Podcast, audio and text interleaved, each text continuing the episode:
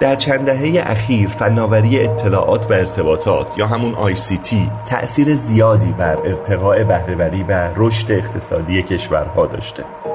این فناوری در ایران هم می‌تونه بستر بسیار خوبی برای بهبود وضعیت اقتصادی فراهم کنه. اما چقدر سیاستگزارای ما در زمان اتخاذ تصمیماتشون به جوانب اقتصادی اونها دقت می‌کنن؟ چه ظرفیت هایی برای کمک به اقتصاد در بخش های مختلف مثل حوزه فناوری اطلاعات و ارتباطات وجود داره؟ در پی پاسخ به این سوالات در این اپیزود با محمد جواد آذری جهرومی وزیر پیشین ارتباطات و فناوری اطلاعات گفتگو می‌کنیم. در این گفتگو سعی می‌کنیم نگاه سیاستگزار به اقتصاد و جوانب اقتصادی تصمیمات سیاستگزاران رو بررسی کنیم.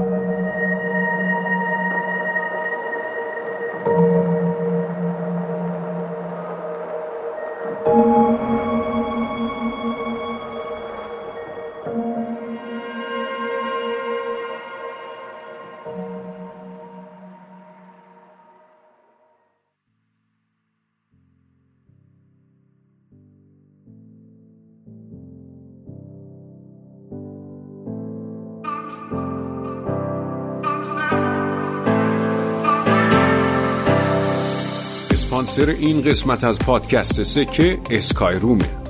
با اینکه هیچ ابزاری کیفیت ارتباط رو در روی جلسات و کلاس ها و کنفرانس ها رو نداره اما با توجه به هزینه های بالای رفت و آمد فضای مورد نیاز و همینطور زمان و نیروی انسانی که برای برنامه ریزی لازمه پلتفرم های ارتباط آنلاین می‌تونن ابزار خیلی مناسبی برای ما توی برگزاری سریعتر و ارزونتر دوره های آموزشی سازمانمون مصاحبه های استخدامی و جلسات کاری باشند. اسکای روم یه پلتفرم فارسی زبانه که سعی کرده ساده ترین مسیر رو برای برگزاری دوره های آموزشی، جلسات کاری و کلاس های آنلاین ایجاد کنه و پشتیبانی همه جانبه ای رو هم از مشتریانش داشته باشه.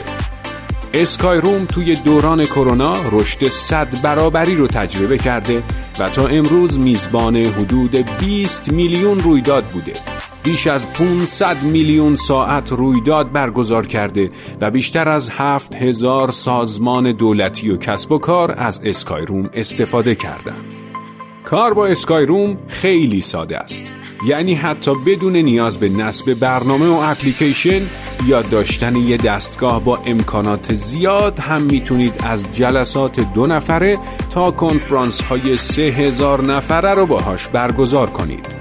برای برگزاری جلسات و دوره های آنلاین پیشنهاد می کنم همین امروز وارد سایت اسکای روم بشید و از سرویس رایگان هفت روزشون استفاده کنید.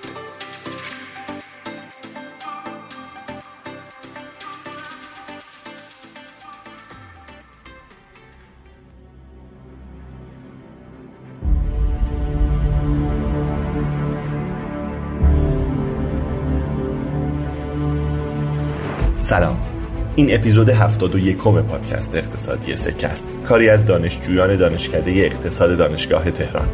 من مهدی ناجی هستم و این اپیزود در آخرین روزهای مرداد ماه 1401 منتشر میشه.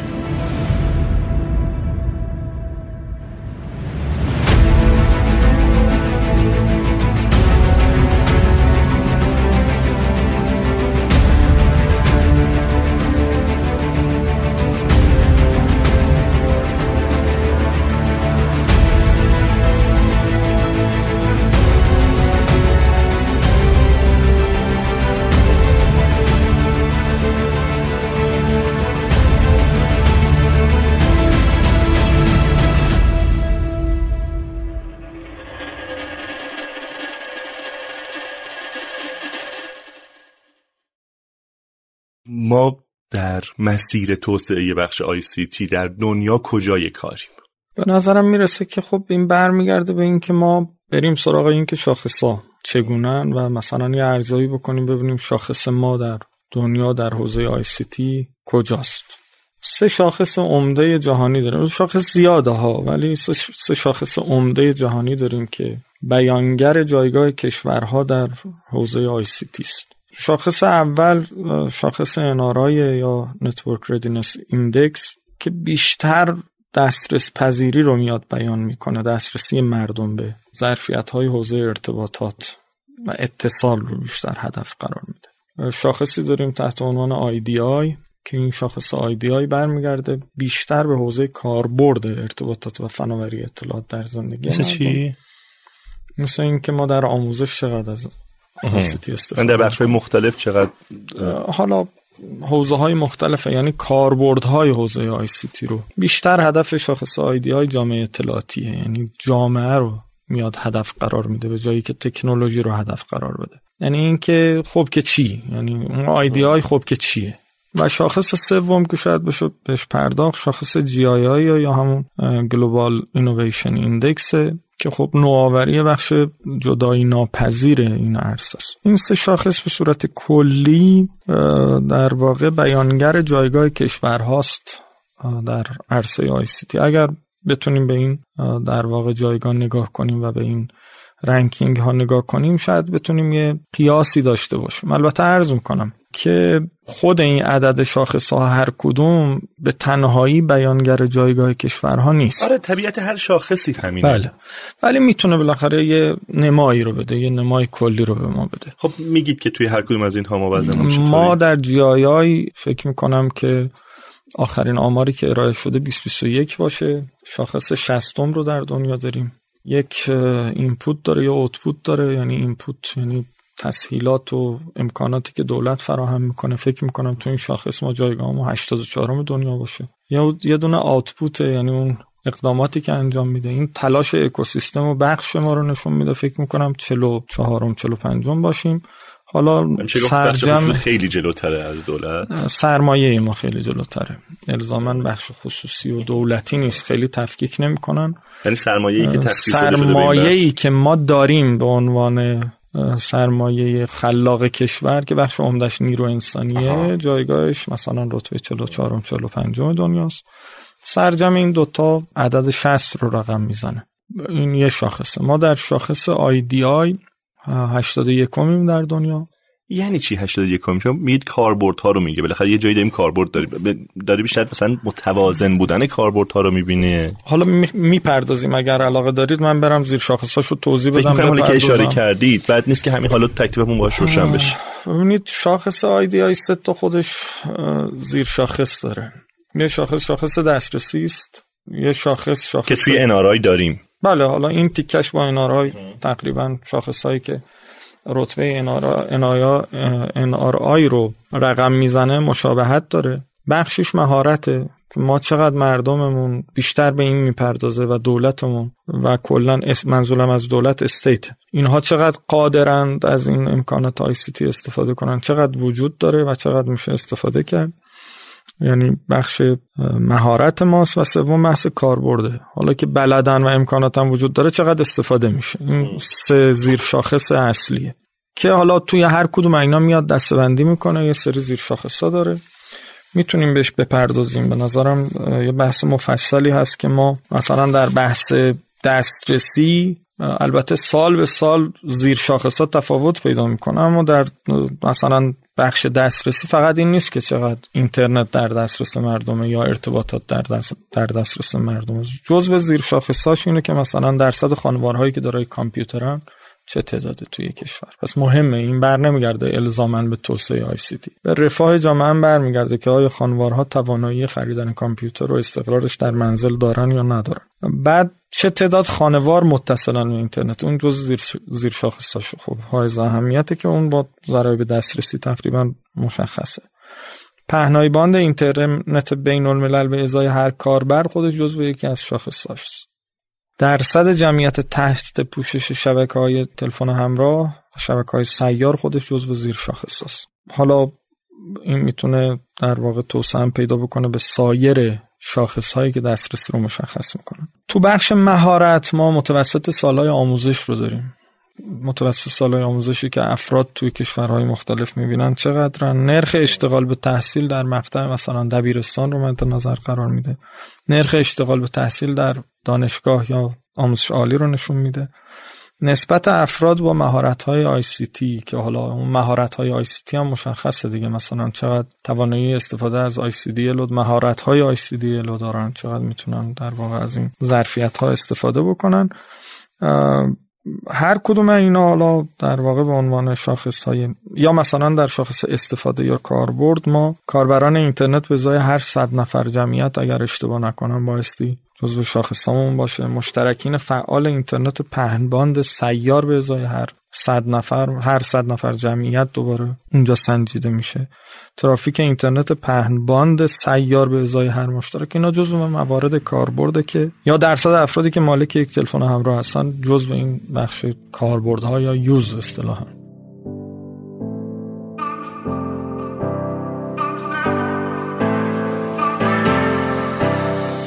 تا حالا شده بخوای یه بازی محبوب رو از گوگل پلی دانلود کنی و به پیغام در دسترس نبودن اون بازی توی ایران بر بخوری؟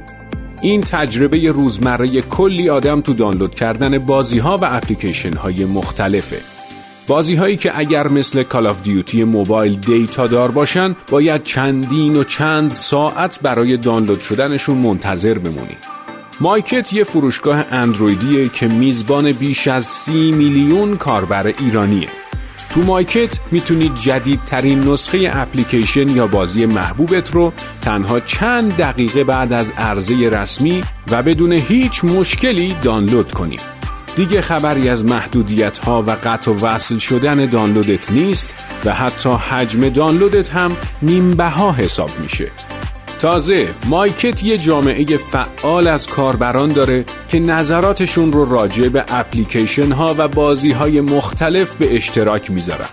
می‌تونی با خوندن نظرات بقیه و نوشتن نظرات خودت بخشی از این جامعه کاربران بشی و انتخاب دقیق تری داشته باشی. با تشکر از مایکت حامی مالی این قسمت از پادکست سکه.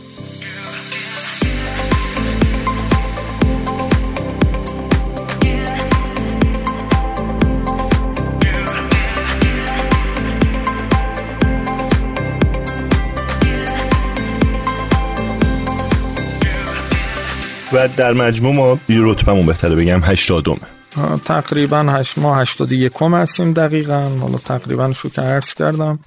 اگر بخوایم هر جز اینام ببینیم که هر کدوم هم چقدر هست من می‌تونم. ما امتیازی که آوردیم امتیاز آیدی های از صفر تا دهه. امتیاز ایران پنج و پنج و هشته یعنی از متوسط بالاتره. البته تو توزیع نرمال متوسط کشورها چهار خورده ای اما حالا ما میانگین حسابیش رو اگه بخوایم نگاه بکنیم عدد پنج میشه. ما پنج و پنج و هشتیم یعنی از متوسط دنیا بالاتریم. حالا تو هر کدوم این زیر شاخص می‌تونیم بپردازیم اگر آره نه فکر می‌کنم که حالا دو تا کار می‌تونیم بکنیم. اولا که همین که شما این کد رو دادید اگه کسی بخواد ادامه بده می‌تونه با احتمالاً با یه سرچ گوگل برسه به جزئیات بیشتر. اگر هم شما اسلاید یا اطلاعات بیشتری داشته باشید ما می‌تونیم در توضیحات همین پادکست بذاریم که حتما حالا البته این از آی دی آی رو ITU استخراج می‌کنه با جزئیات کامل هم نحوه ارزیابی هم شاخص ها ما اگر بخوام یه روالی رو منطقی برای IDI بررسی بکنیم ما از سال 2011 تا 2016 شاخص زیر شاخص دسترسی ما امتیازش در سال 2011 4 ممیز 53 بوده. در سال 2016 این عدد رسیده به 6 ممیز 74 با رتبه میگید به همون؟ که ما بیشتر ترجیح میدیم که نسبت به بقیه کشورها ببینیم که این رشد چطور بوده. به نظرم می‌رسه که ما در شاخص آی دی آی رتبمون 100 و حدودا 20 بود در سال 92 یعنی وضعیتمون حدود رتبه 120 بود. در سال 1400 رتبه ما 81 البته این رتبه ارتقا پیدا می‌کنه به دلیل اینکه آخرین ارزیابی که صورت پذیرفته و منتشر شده 2019 است. هر دو سال یک بار انجام میشه. 2021 میاد قطعا ما رشد قابل توجهی کردیم چون بین 2019 تا 2021 ما به لحاظ حوزه دسترسی و شاخص های دسترسی رشد قابل توجهی داشتیم که البته اونا لحاظ بشه این 6 و 74 ما ارتقا قابل توجهی پیدا می‌کنه و ما رتبه قطعا بهتر خواهد بود در ارزیابی بعدی. من توی این شاخص در استفاده حالا که داریم صحبت می‌کنیم در استفاده ما در سال 2011 امتیازمون 85 صدم بوده. تقریبا نزدیک به صفر.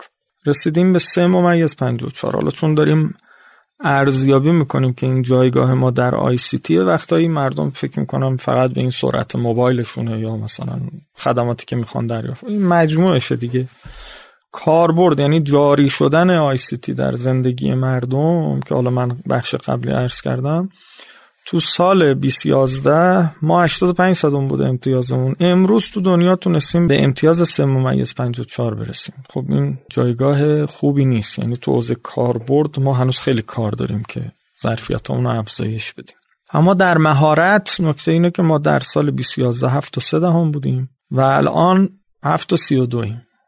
این یه خورده معنا داره یعنی جامعه ما مهارت استفاده داره. اطراف خودش رو می‌بینه کشورهای همسایه رو می‌بینه زندگی مابقی رو می‌بینه فهم بالایی در کاربرد این ابزارها داره. دسترسی هم به نوعی سطحش رسیده به سطح مطلوبی. نمیگم مقبول مطلوبی. جا داره همواره کار بشه ولی خب امتیاز 6 و 74 در کشورهای دنیا بعد نیست. امتیاز بسیار جالبیه و رشد قابل توجهی هم داشته و رشد بیشتری هم خواهد کرد در گزارش های بعدی. اما استفاده علا رقم که اگر ما بخوایم آمار بدیم یعنی خودمون رو پرزنت کنیم می‌تونیم بیشترین در واقع مانور رو روی این قسمت بدیم که ما از 85 صدم رسیدیم به چیزی حدود 3 و 54 نه از میانگین جهانی پایین تریم اون جاییه که طبیعتا مردم احساس ناکارآمدی در اداره امور می‌کنن. چون مهارت دارن ابزارم دارن ولی استفاده نمیشه. این اون نکته ایه که وجود داره. حالا می‌پردازیم که اگر مطلب مهمیه به نظرم اگر بخوام بهش بپردازیم که خب مثلا فرض کنید ما علاقمند باشیم بریم رتبه پنجاهم جهان باشیم. فکر می‌کنید مثلا رتبه پنجاهم دنیا کیه امروز؟ رتبه پنجاهم مثلا از دیدگاه سازمان جهانی مخابرات آرژانتینه.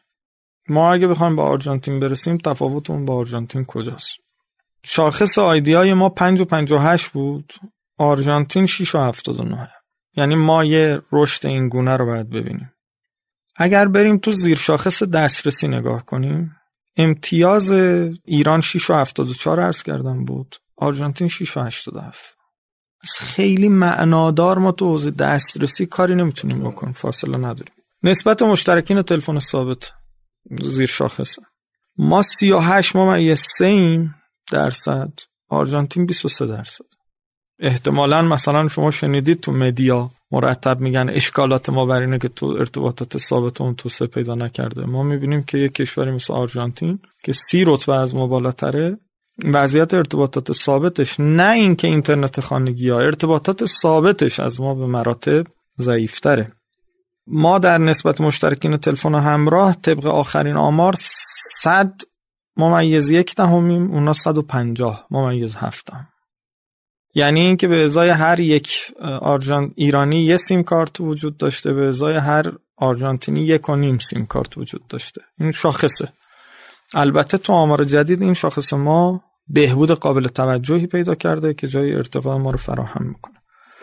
اما شاخص پهنای باند اینترنت بین الملل به ازای هر کاربر.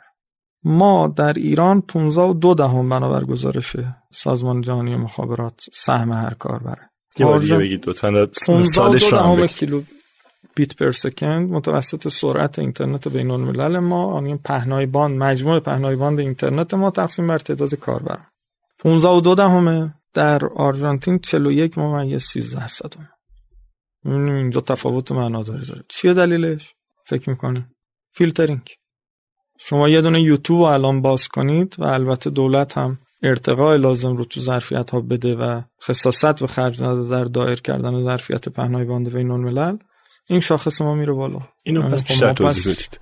ببینیم پهنای باند رو نفهمیدم ربطش به فیلترینگ و یوتیوب چیه. شما خب چیزی که شما که یوتیوب رو فیلتر می‌کنید کاربرتو محروم می‌کنی از دسترسی به یک محتوایی که بسیار ارزشمند اول به لحاظ محتوایی و بعدم به لحاظ حجمی قابل توجهه.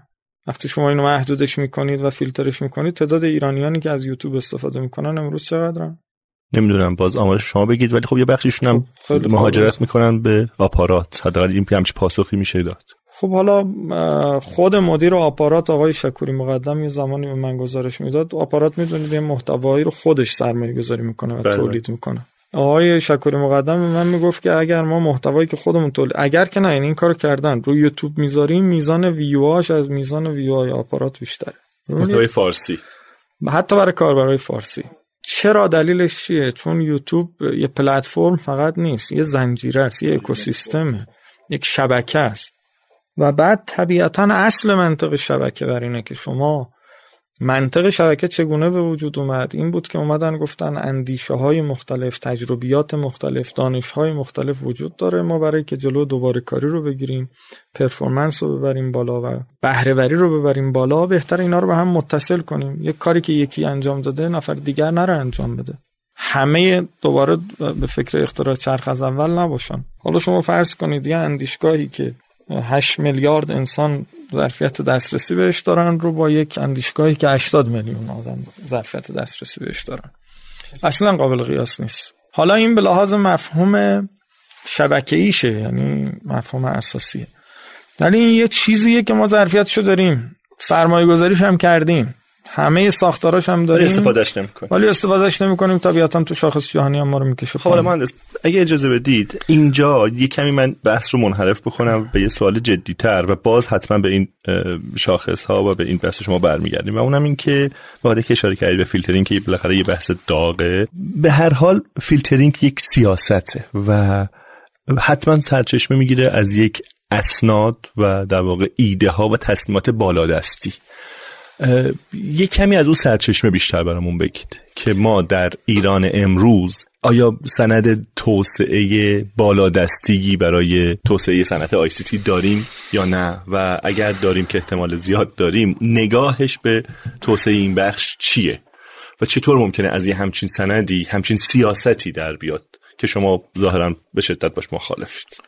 به نظرم ما بحثمون رو معطوف به فیلتر نکنیم چون آره. نظرم آره. بحث جزئی موضوع گفتگوی شما فیلترینگ نیست, نیست. من فقط خواستم بگم که برخی سیاست ها چگونه جایگاه ما رو در دنیا درست ولی سوال من همچنان توجه و جدیه ها. یعنی بله.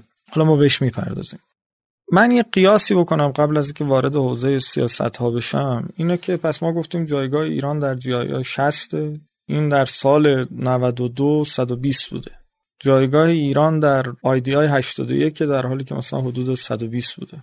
و جایگاه رو هم بگید. NRI جایگاه ایران اگر اشتباه نکنم در سال 92 104 بوده و ما رسیدیم به رتبه 79 در سال 1400 اینا رو یه قیاسی بکنید با سایر شاخص ها یعنی مثلا شاخص doing business در ایران چجوریه؟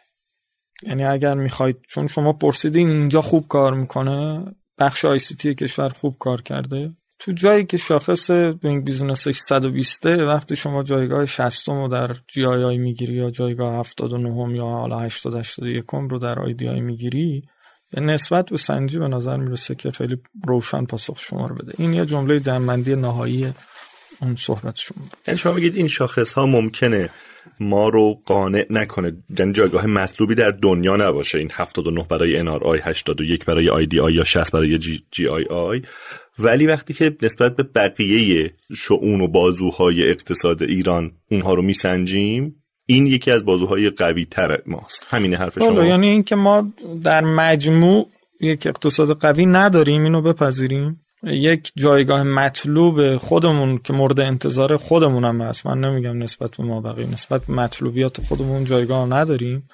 نمی‌خوام بگم که قانع باشیم نسبت به جایگاهمون ولی می‌خوام بگم که این بخش سوال شما این بود که آیا اینجا خوب کار می‌کنه؟ عنوان یه نما درس کرد نسبی گفتم این بخش در حالی که سایر شاخص های ما مثل شاخص ادراک فساد شاخص doing business. بسیاری از شاخص های اقتصادی دیگر رو شما می‌بینید و مقایسه می‌کنید. می‌بینید که این تونسته با علی‌رغم همه این مشکلات تو اکوسیستم یه قله باشه. این خب خودش حاکی از اینه که این بخش خوب کار می‌کنه.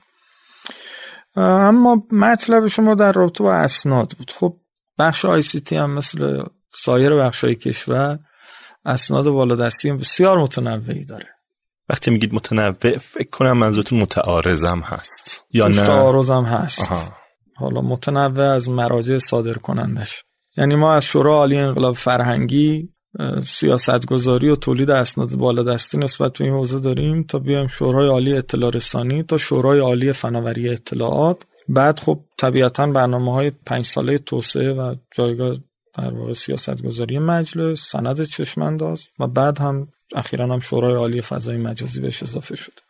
اینا هر کدوم همه این اسناد مجموعی از اهداف و سیاست ها درشون در واقع ذکر شده.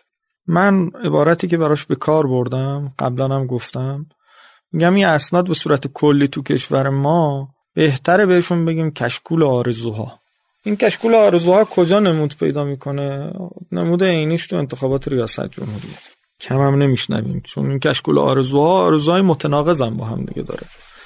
حالا مجدد چون شما اقتصادی هستید من یه اشاره کوچیکی به مثالهاش بزنم. شاید ملموستر باشه. شنوندگان شما بیشتر اقتصاد رو دنبال می‌کنن. کاندیداها زمان انتخابات میگن که ما نرخ ارز رو می‌خوام کاهش بدیم یا قدرت پول ملی رو ببریم بالا. همزمان می‌خوان حجم صادرات هم افزایش بدن. دنبال افزایش تولید داخلی هستن. یعنی میگن ما می‌خوام تولید داخل هم ببریم بالا. با هر گونه واردات هم ممنوعیت یا محدودیت در واردات هم مخالفن شما خوب درک می‌کنید که اینا حداقل در کوتاه مدت یا حتی در بلند مدت به لحاظ اجرایی تناقض پیدا می‌کنه. یعنی شما طبیعتا یه ابزار مهمت وقتی می‌خوای صادرات تو ببری بالا اینه که تلاش بکنی. حالا حداقل حالا تو دنیا مکانیزمایی وجود داره که جلو اینو بگیرن. این رفتار و رفتار غیر منصفانه ای در واقع بهش اشاره می‌کنن. که ارزش پول ملیشون رو کاهش بدن که بعد اتفاقی که رخ میده این باشه که بتونن ظرفیت صادراتشون رو افزایش بدن. ولی ما می‌بینیم این کشکول آرزو هست. همه مجموعی از حرفای خیلی خوب قشنگ که کنار همدیگه گذاشته شده و تشکیل این کشکول آرزو ها میده. نمیگم الزاما همشون با هم دیگه در تضادن و ولی در کوتاه مدت یا حتی میان مدت اینا با هم دیگه قابل جمع نیستن. در یه افق دوردستی ممکنه. بله ما اگر جزو اقتصادهای برتر دنیا باشیم بتونیم یه چنین کارایی رو با هم انجام بدیم. یا اینکه فرض یه فرض رو فرض مهمی رو در اقتصاد کنار بذاریم و اون فکر کنیم که منابعمون محدود نیست. که اون مثلا کل مبنای اقتصاد از بین میره. یعنی اگر محدودیت وجود نداشته باشه دیگه علمی به اسم اقتصاد هم فکر کنم لزومی نداشته باشه که ما بهش بپردازیم چون هیچ محدودیت نداره. پس این اسناد بالا دستی ما اینه این آفت سیاست گذاری ما اینه. آفاتش چیه؟ یعنی این چه اتفاقاتی رخ میده؟ اولین مطلبش اینه که شعار زدگی رو افزایش میده تو کشور. هر چه شعار عجیبتر غریبتر تو خالیتر بدیم مورد پسندتر. جایگاه بالاتر می‌گیری. این یه واقعیتی که تو کشور شما می‌بینید همین الان. اتفاقات مختلف اقتصادی یا سیاسی که رخ میده مردم یه کلیپایی رو تو فضای مجازی دست به دست می‌کنن از گفته یه مسئولی. حالا من نمی‌خوام خیلی وارد مصادیق بشم اما خب طبیعتا یه چیزایی تو ذهن شما رژه میره از این حرفایی که ما هم ترجیح میدیم وارد مصادیق بله. نشیم. نکته دوم اینه که زیل همون عنوان اینه که هزینه واقعی گرایی هم میره بالا. یعنی چی؟ یعنی من مثال بزنم. ما برنامه فضایی مصوب شورای عالی انقلاب فرهنگی داریم بعد انسان بفرستیم به مثلا ماه. خیلی آرزو خوبیه. منم رویاشو دارم. زمانبندی هم داره؟ بله برنامه زمانبندی داره در ده ساله بوده. حالا سال 85 تدوین شده 95 تموم شده حالا مجدد. خب من وزیر ارتباطات وقتی اومدم ما الان این مشکل جدیمون اینه که در کشور پیاز قیمتش میره بالا. همه کشاورزا با هم میان پیاز میکارن. و بعد خب محصول زیاد میشه. بعد خب وقتی عرضه زیاد میشه طبیعتا قیمت افت پیدا می‌کنه رو همون نمودار عرضه تقاضا. اتفاقی که رخ میده چیه؟ بعضا این اتفاق میفته که هزینه برداشت محصول برای کشاورز دیگه مخروم به صرفه نیست. یعنی کشاورز ترجیح میده که اون مزرعهش رو بسپاره به چرای گوسفندان و در واقع حیوانات. بیخیالش میشه می‌ذاره میگنده. یا یه بارگی محصول در کشور به شدت محصول کشاورزی در کشور به شدت کاهش پیدا می‌کنه این ایراد چیه؟ ایراد آمار دیگه. شما اگر آمار تصاویر فضایی رو داشته باشی ببینی در کشور خودت و کشورهای همسایه شما که ظرفیت بالقوه تبادل دارن چقدر پیاز مثلا کشت شده؟ چقدر برنج کشت شده؟ چقدر گندم؟ چقدر جو زیر کشت هست؟ اون وقت می‌تونی یه برنامه‌ریزی دقیق داشته باشی. که من امسال مازاد دارم. پس از همین الان بری فکر صادرات باش. کانال صادرات ایجاد کنی. نه به کشاورز ضربه بزنی نه به خودت ضربه بزنی. این مثالیه که ما هر ساله باش مواجهیم. یه تنز تلخیه تو کشور که حکمران رو در کشور مدبر نشون نمیده. بی تدبیر نشون میده. خیلی بده که مثلا فرزان یک دامداری بیاد محصولاتشو بغل مثلا جاده دپو کنه بعد بگنده. خب حالا این با چی به دست میاد در صنعت فضایی ما؟ با داشتن اطلاعات و تصاویر. آیا برای داشتن این تصاویر و اطلاعات آیا الزاما ما باید ماهواره توی مدار قرار بدیم؟ ما الان مسئلهمون اینه که بریم مثلا فرزان همین امروز هزینه بسیار هنگفتی بکنیم برای که بریم مثلا در مدار 36000 کیلومتری یه ماهواره رادیو تلویزیونی از خودمون داشته باشیم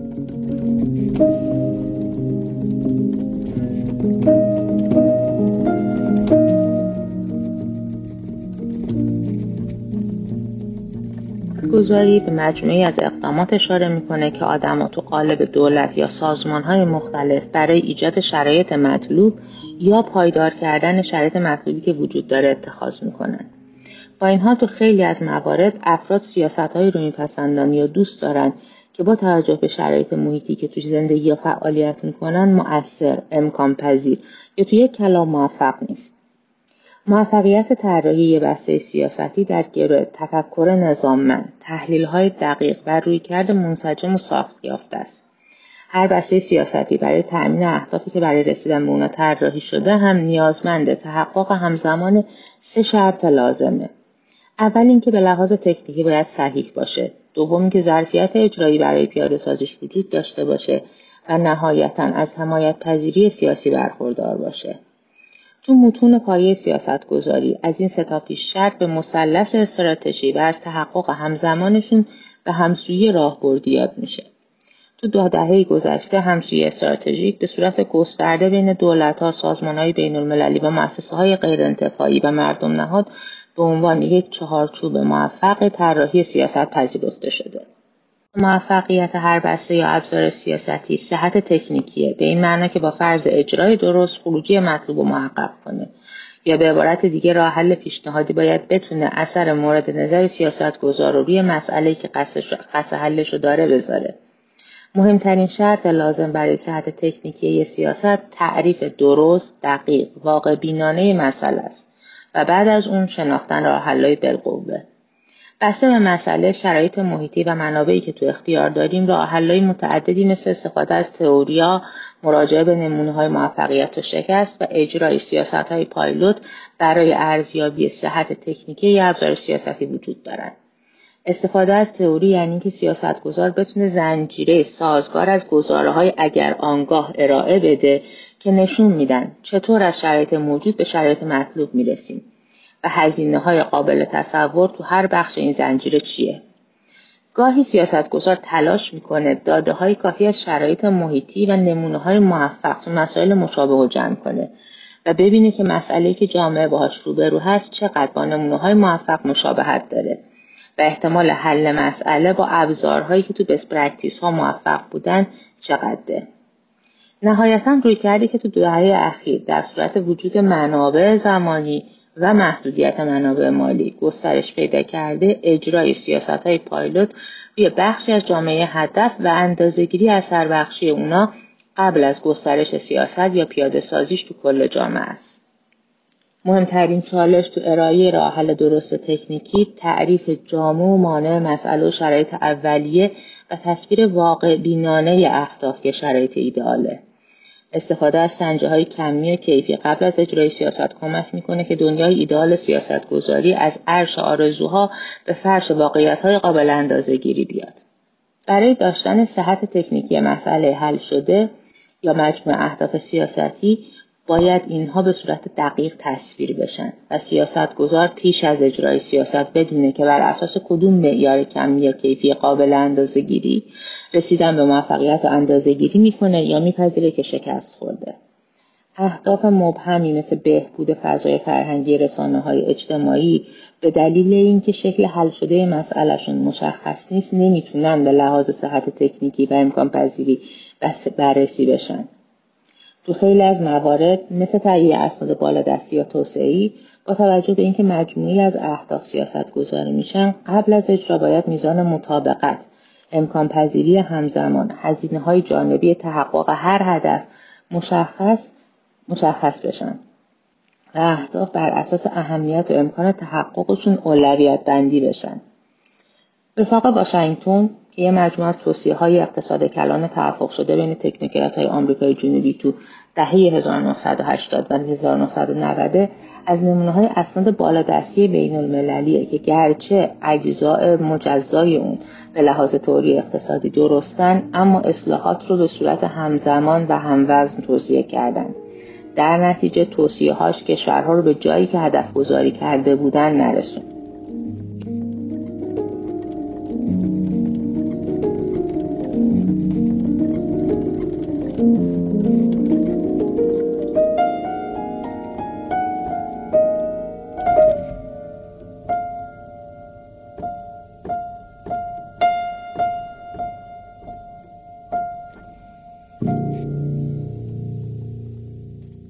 ولی یه چیز دیگه هم هست. شما وقتی وزیر بودید یه بخشی از اون سیستم تصمیم گیری بودید. اون سنت های بالادستی متنوع و متعارض جداگانه از وزیر که طراحی نمیشه. وزیر هم یه بخشیشه. یا بهتره بگم که جایگاه و نقش وزیر برای اینکه هدایت بکنه اینها رو از تعارضش یه بخشی از تعارض و تنوع طبیعیه.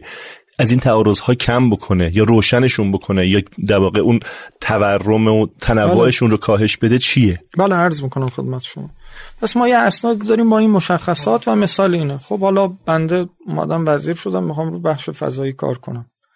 از همون سندی که تدوین شده که وزیر ارتباطات هم عضو شورای انقلاب فرنگی نیست. حالا مطلب جالب بر اینه که سندی در حوزه صنعت فضایی در شورای عالی انقلاب فرهنگی تصویب می شود که وزیر مربوطه عضوش نیست. و خب حالا این سندی هم که ابلاغ شده و تصویب شده تو سال 85 ابلاغ شده و تصویب شده و حالا ما باید بریم در واقع اینو پیش ببریم. حالا ارزم بر اینه که من می‌خوام بگم هزینه واقع گرایی چیه؟ من اومدم هزینه من دیدم منابع محدود دیگه.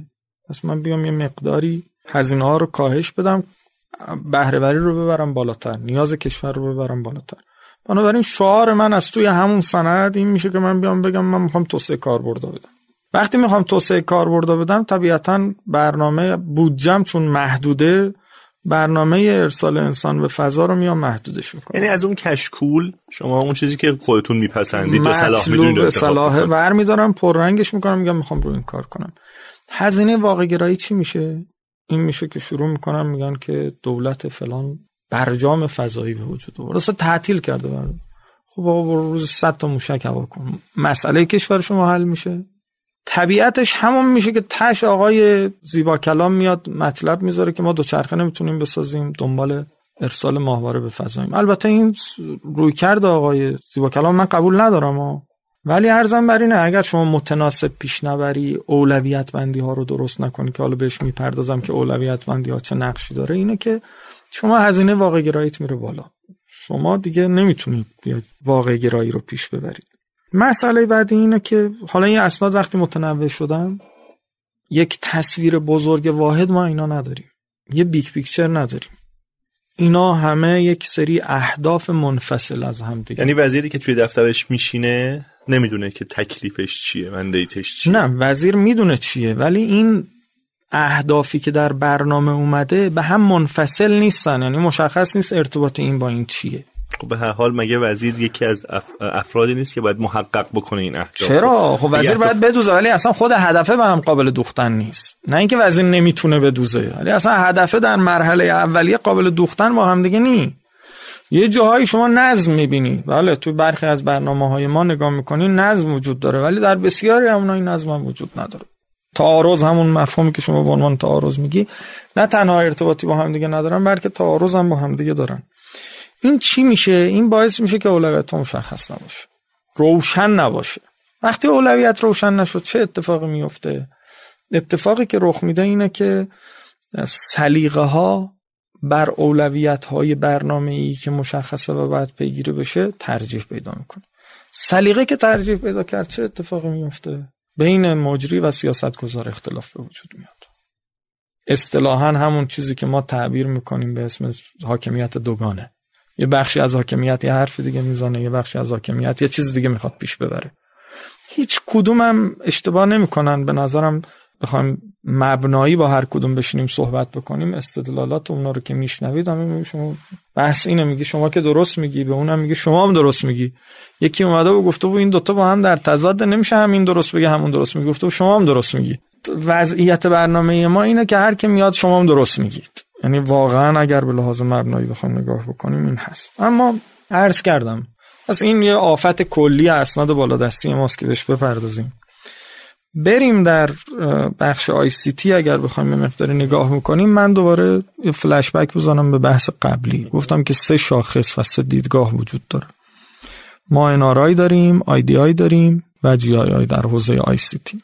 توی برنامه ششم توسعه به عنوان یه سند مهم توسعه در کشور اگر بهش نگاه بکنیم که اهداف رو یه مقداری مشخص کرده و سیاست ها رو مشخص کرده در بند ب ماده 68 اگر اشتباه نکنم اونجا میاد وزارت ارتباطات و دولت رو مکلف می‌کنه که شما موظفید برنامه پایش توسعه کاربردها رو فراهم بکنید.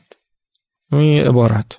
یا در جایی دیگه وقتی در دولت الکترونیکی می‌خواد توسعه رو هدف گذاری بکنه میگه ما در طی برنامه باید سی رتبه در شاخص آی باید رشد بکنیم. یا میاد در شاخص دولت الکترونیک وقتی می‌خواد ترسیم بکنه در ماده 68 میگه ما باید 12.5 درصد مراجعات مردم رو به دستگاه دولتی کم بکنیم. اینها سالانه است؟ نه در طول بر... این سالانه است سالانه 12.5 درصد. من اجازه بدید دقیق چک کنم که 12.5 درصد کل برنامه است یا فکر می‌کنم سالانه است. حالا دقیقا الان تو ذهنم نیست باید چک بکنم. ولی فکر می‌کنم تصورم اینه که سالانه است.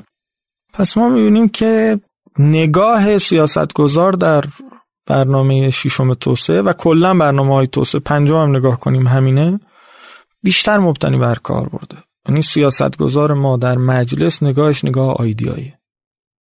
ما در بحث سندهای مصوب شورای عالی فضای مجازی یه مقداری خودمون به پیشنهاد خود ما ما شاخصهای انارایی رو گنجوندیم. یعنی اونجا داریم که مثلا در پایان افق 1404 مثلا متوسط سرعت پهنباند موبایل اینقدر باید باشه متوسط سرعت اینترنت خانگی اینقدر باید باشه.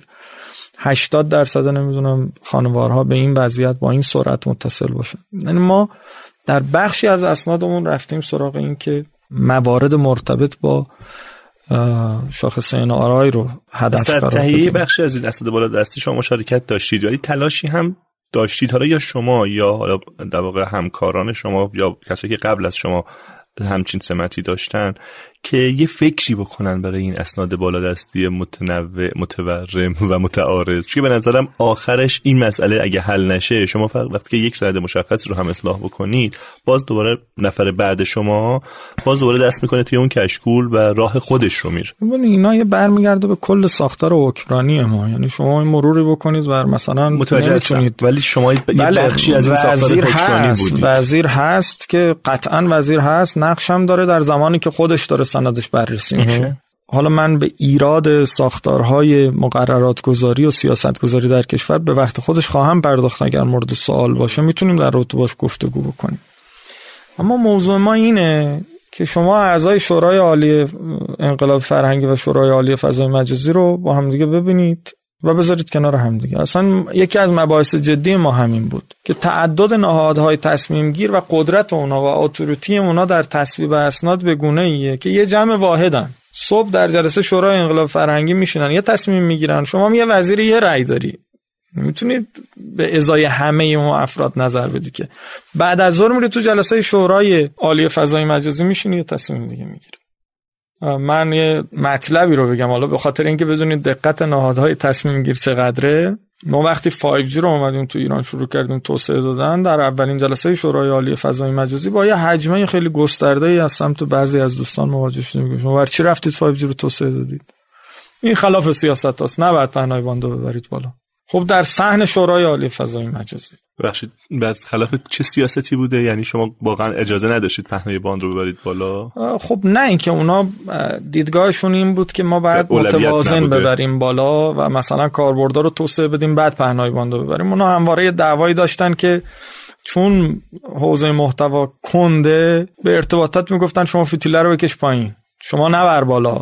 این دیدگاه بود. ما ما هم بحثمون با این بود که آقا ما اگر فیتیله رو بکشیم پایین کلی بخشای دیگه میخوابه. شما برید حوزه محتواتون رو درست کنید. اونا رو هول بدید. نمیشه به این ور بگی آقا بخوام من اگر پهنای باندو بیاریم پایین یا توسعه ندیم که حالا خب طبیعتا داستانای سر این افزایش پهنای باند ما داشتیم. و خب همواره مورد حجمه بودیم در رابطه با این مسئله. منظور مجموعه دولت. از بخش محتوا که کنده یا پایین تره محتوای داخلی بود. حالا بالاخره اهداف محتوایی. یعنی حالا در قاموس کلی یک کلمه تحت عنوان تهاجم فرهنگی شما اینا رو بگنجونید.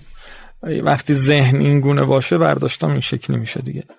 خب ما داریم هر ده درصد رشد پهنبان در کشورها. باعث یعنی همبستگی وجود داره بین رشد پهنبان در کشور استفاده از پهنبان در کشور و رشد تولید ناخالص داخلی. گزارش های متعددی تو این حوزه هست حالا من می‌تونم به شما بدم. پیوست بکنید به این مسئله. هدف ما به عنوان وزارت ارتباطات یکی از اهداف مهممون اینه که این اقتصاد رشد بکنه. کشور اصلا دولت وظیفه مهمش اینه. بعد خب حالا البته ایشوها مسائل فرهنگی مهمه یعنی ما ارزان بر این نیست که اونا مهم نیست. اما وقتی ما در بخش ارتباطات با آزادسازی با ایجاد رقابت با استفاده از ظرفیت های کشور همه کشور رو حل میدیم برن جلو توسعه ایجاد می‌کنن بعد میایم تو بخش محتوایی اصلا سیاستمون میشه انحصار. یعنی یه بارگی میگم سیاست گذاری می‌کنیم میگیم کل تولید محتوا بره زیر نظر یک سازمانی که عدید ما اون سازمان خودش برای اداره خودش دوچار برای امورات روزمره 50 سال گذشته خودش هم دوچار مشکل به اسم صدا و سیما. خب این معلومه که چه اتفاقی براش میفته خب حالا ارزم چیه؟ ارزم بر اینه که این آدما دور هم دیگه میشونن سیاست های مختلفی رو تدوین می‌کنن و این سیاست با هم در تضاده. شما هم یه وزیری. خب حالا شاید بد نباشه حالا خیلی خلاصه و سریع به ما بگید که شما با اون کشکول آرزوها چی کار کردید توی این مدت وزارت؟ ببینید خب بالاخره وزیر که مجری قانونه. و طبیعتا بعد یه راهی رو پیش بگیره که پرفورمنس رو بتونه بهینه بکنه. تو مدت مسئولیتش با استفاده از ظرفیت هایی که داره بتونه اون پرفورمنس کاریش رو بهینه بکنه. ما برای اینکه به این شاخص ها برسیم. حالا نه تنها ما بلکه همه کشورها. برای رسیدن به جایگاه مناسب حرکتشون تابع دو تا پارامتره. یکی اهدافشونه که چه هدفی رو می‌خوان دسترسی پیدا بکنن. اهداف خود دولت. اهداف خود دولت. و دوم منابعش. این حائز اهمیته که ما اهداف منابع رو ببینیم. من مثال می‌زنم کشور ایسلند رو. ایسلند هدفش بر اینه که برسه به جایگاه برتر IDI. در دنیا در IDI شماره یک. رتبه یک IDI دنیا مال ایسلند. اما رتبه NRI ایسلند چنده؟ بین 25 تا 30 رتبه بهتری رو نتونسته کسب کنه. چرا؟ چون هدف دولت ایسلند این نبوده که بره آخرین نسخه نمی‌دونم. حالا اون اینه که آخرین مدل تکنولوژی رو بیاره و بیشتر بپردازه به ظواهر که من آخرین نسخه ها رو دارم. بیشترین و بالاترین سرعت مال منه. ایسلند هدفش بر این بوده که از کانال ICT تغییر و تحول رو در کشورش ایجاد بکنه و بیشترین رفاه بر مردمش ایجاد بکنه. پس در شاخص IDI با تفاوت قابل توجهی اوله. و دوم منابع حالا اگر من منابع هم بی نهایت باشه می‌تونم به همه اهداف برسم. طبیعتا منابع ما محدوده. ما در ایران در سال 92 به لحاظ هیچ کدوم این شاخص وضعیت مناسبی نداشتیم. تقریبا همه این شاخص رتبه بالای 120 بود. در حوزه ارتباطات فناوری اطلاعات. اهدافی ابلاغی داشتیم. این اهداف ابلاغی ما این بود که ما مثلا بریم موتور جستجو توسعه بدیم. ایمیل ملی توسعه بدیم. یه سری اهداف های ابلاغی داشتیم که بعد این کارا را انجام میدیم که بیشتر تو لایه زیرساخت فناوری بود. اما واقعیتش این بود آقای دکتر ناجی که ما شانس زیادی تو این حوزه نداشتیم. چرا نداشتیم؟ چون رقیبای قدرتمند تو این حوزه داشتیم.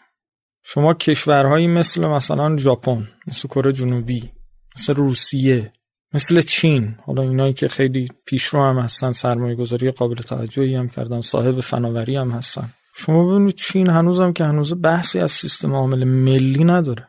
به ما ابلاغ شده ببریم سیستم عامل. خب کسی که این سند رو تصویب کرده و در واقع تدوین کرده و آمادش کرده برای ابلاغ معلومه اصلا با مفهوم اکوسیستم و زیست سیستم عامل آشنا نیست. احتمالا فهم اقتصادی هم نداره. حالا ممکنه اونم باشه در کنارش.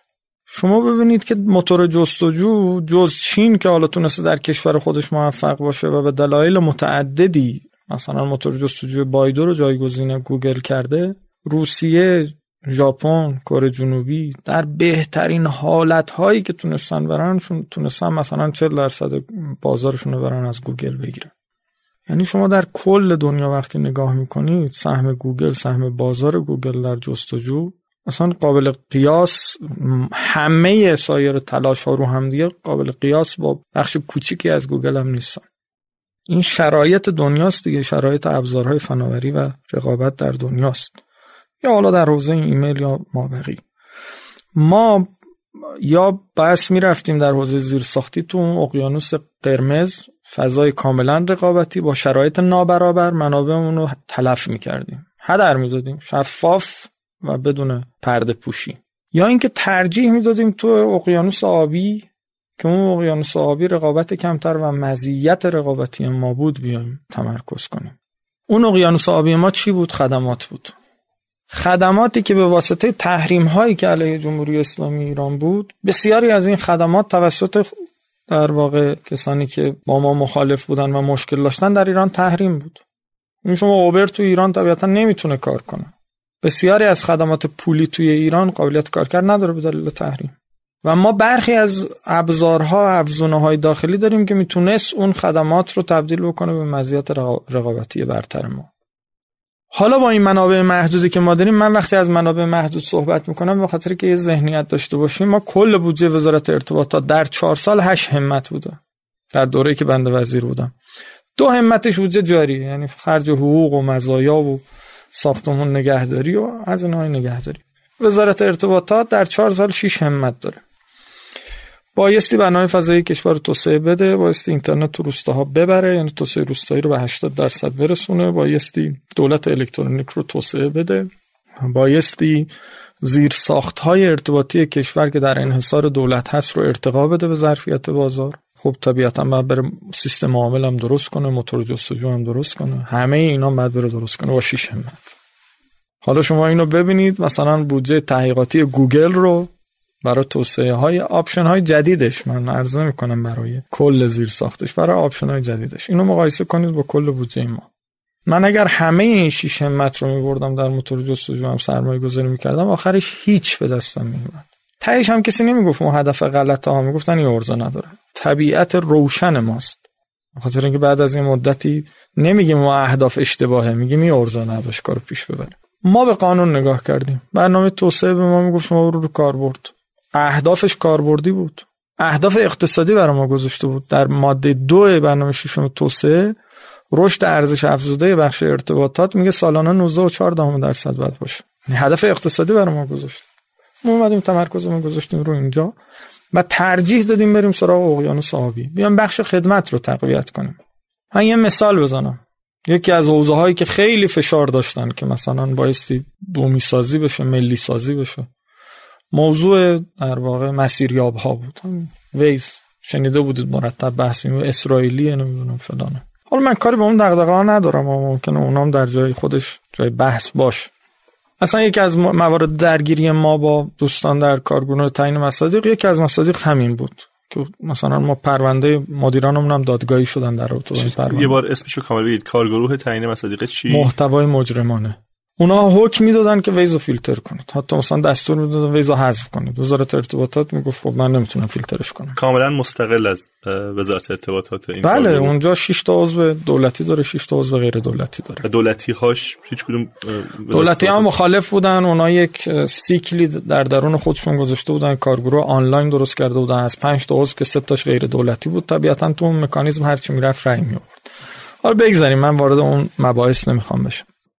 به هر دلیلی Waze اومد و ایران رو تحریم کرد. IP ایران رو تحریم کرد. یعنی به کاربران ایرانی اجازه اتصال نداد. یعنی اول قرار بود که شما تحریم کنید یا فیلتر کنید که نکردید. فشار زیاد که فیلتر بشه. حتی دستور دادن که از پلتفرم حذف بشه. اونا متن... در واقع متقابلا این زمانی بود که ما شرکت های داخلیمون داشتن روی بخش توسعه پلتفرم های داخلی مسیریاب کار می‌کردن. دولت هم سرمایه گذاری ویژه‌ای نکرد. نه س... نه اومد بهشون سرور داد نه پهنای باند بدیم نه این این اتفاقات نبود. البته طبیعتا به خاطر اون رشد اکوسیستمش از مزایایی که دولت برای همه شرکت های فناور فراهم کرده بود اونا می‌تونستن استفاده کنند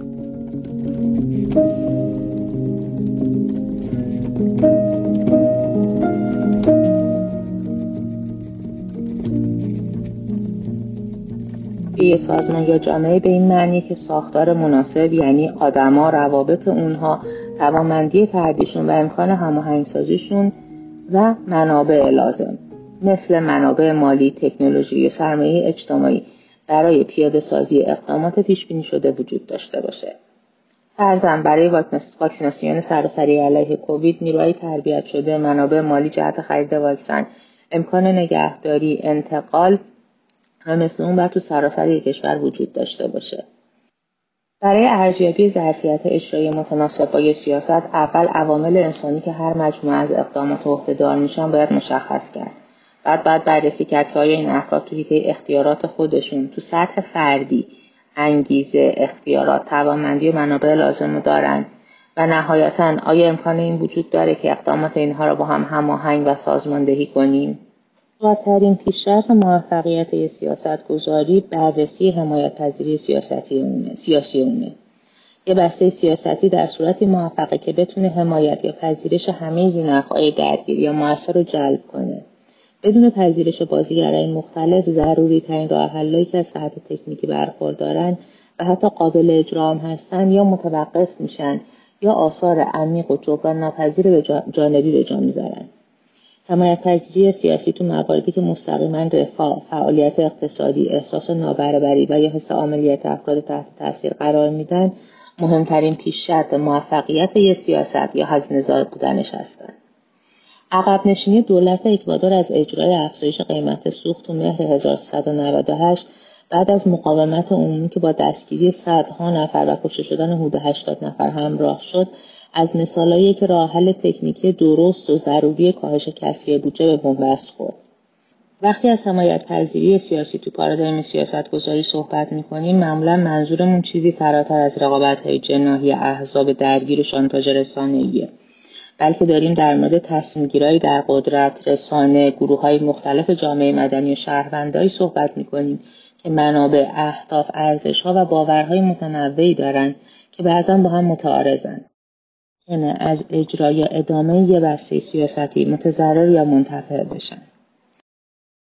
لازمه ایجاد حمایت پذیری سیاسی پایدار شنیدن صدای کلیه زینفهای متأثر از یک سیاست از مسیرهای متنوع است. یه دست نبودن گروه های تصمیم یکی از شرایطی که حداقل شدن تعارض منافع رو تو مرحله طراحی بسته سیاستی تضمین می‌کنه.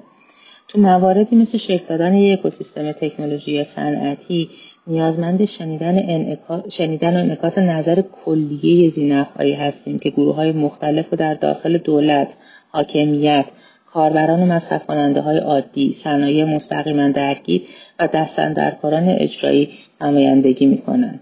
نشیدن صدای متنوع مصرف کننده نهایی ممکنه باعث بشه که نیاز به حمایت پذیری سیاسی احساس نشه اما تو بلند مدت استکاک اقتصادی و نارضایتی اجتماعی ایجاد می‌کنه در نظر نگرفتن محدودیت هایی که مسئولین اجرایی باش درگیرند پیاده سازی اهداف رو ناممکن می‌کنه و یه دست بودن نخبه ها منجر به حذف اولویت های یک اکوسیستم عمومی میشه.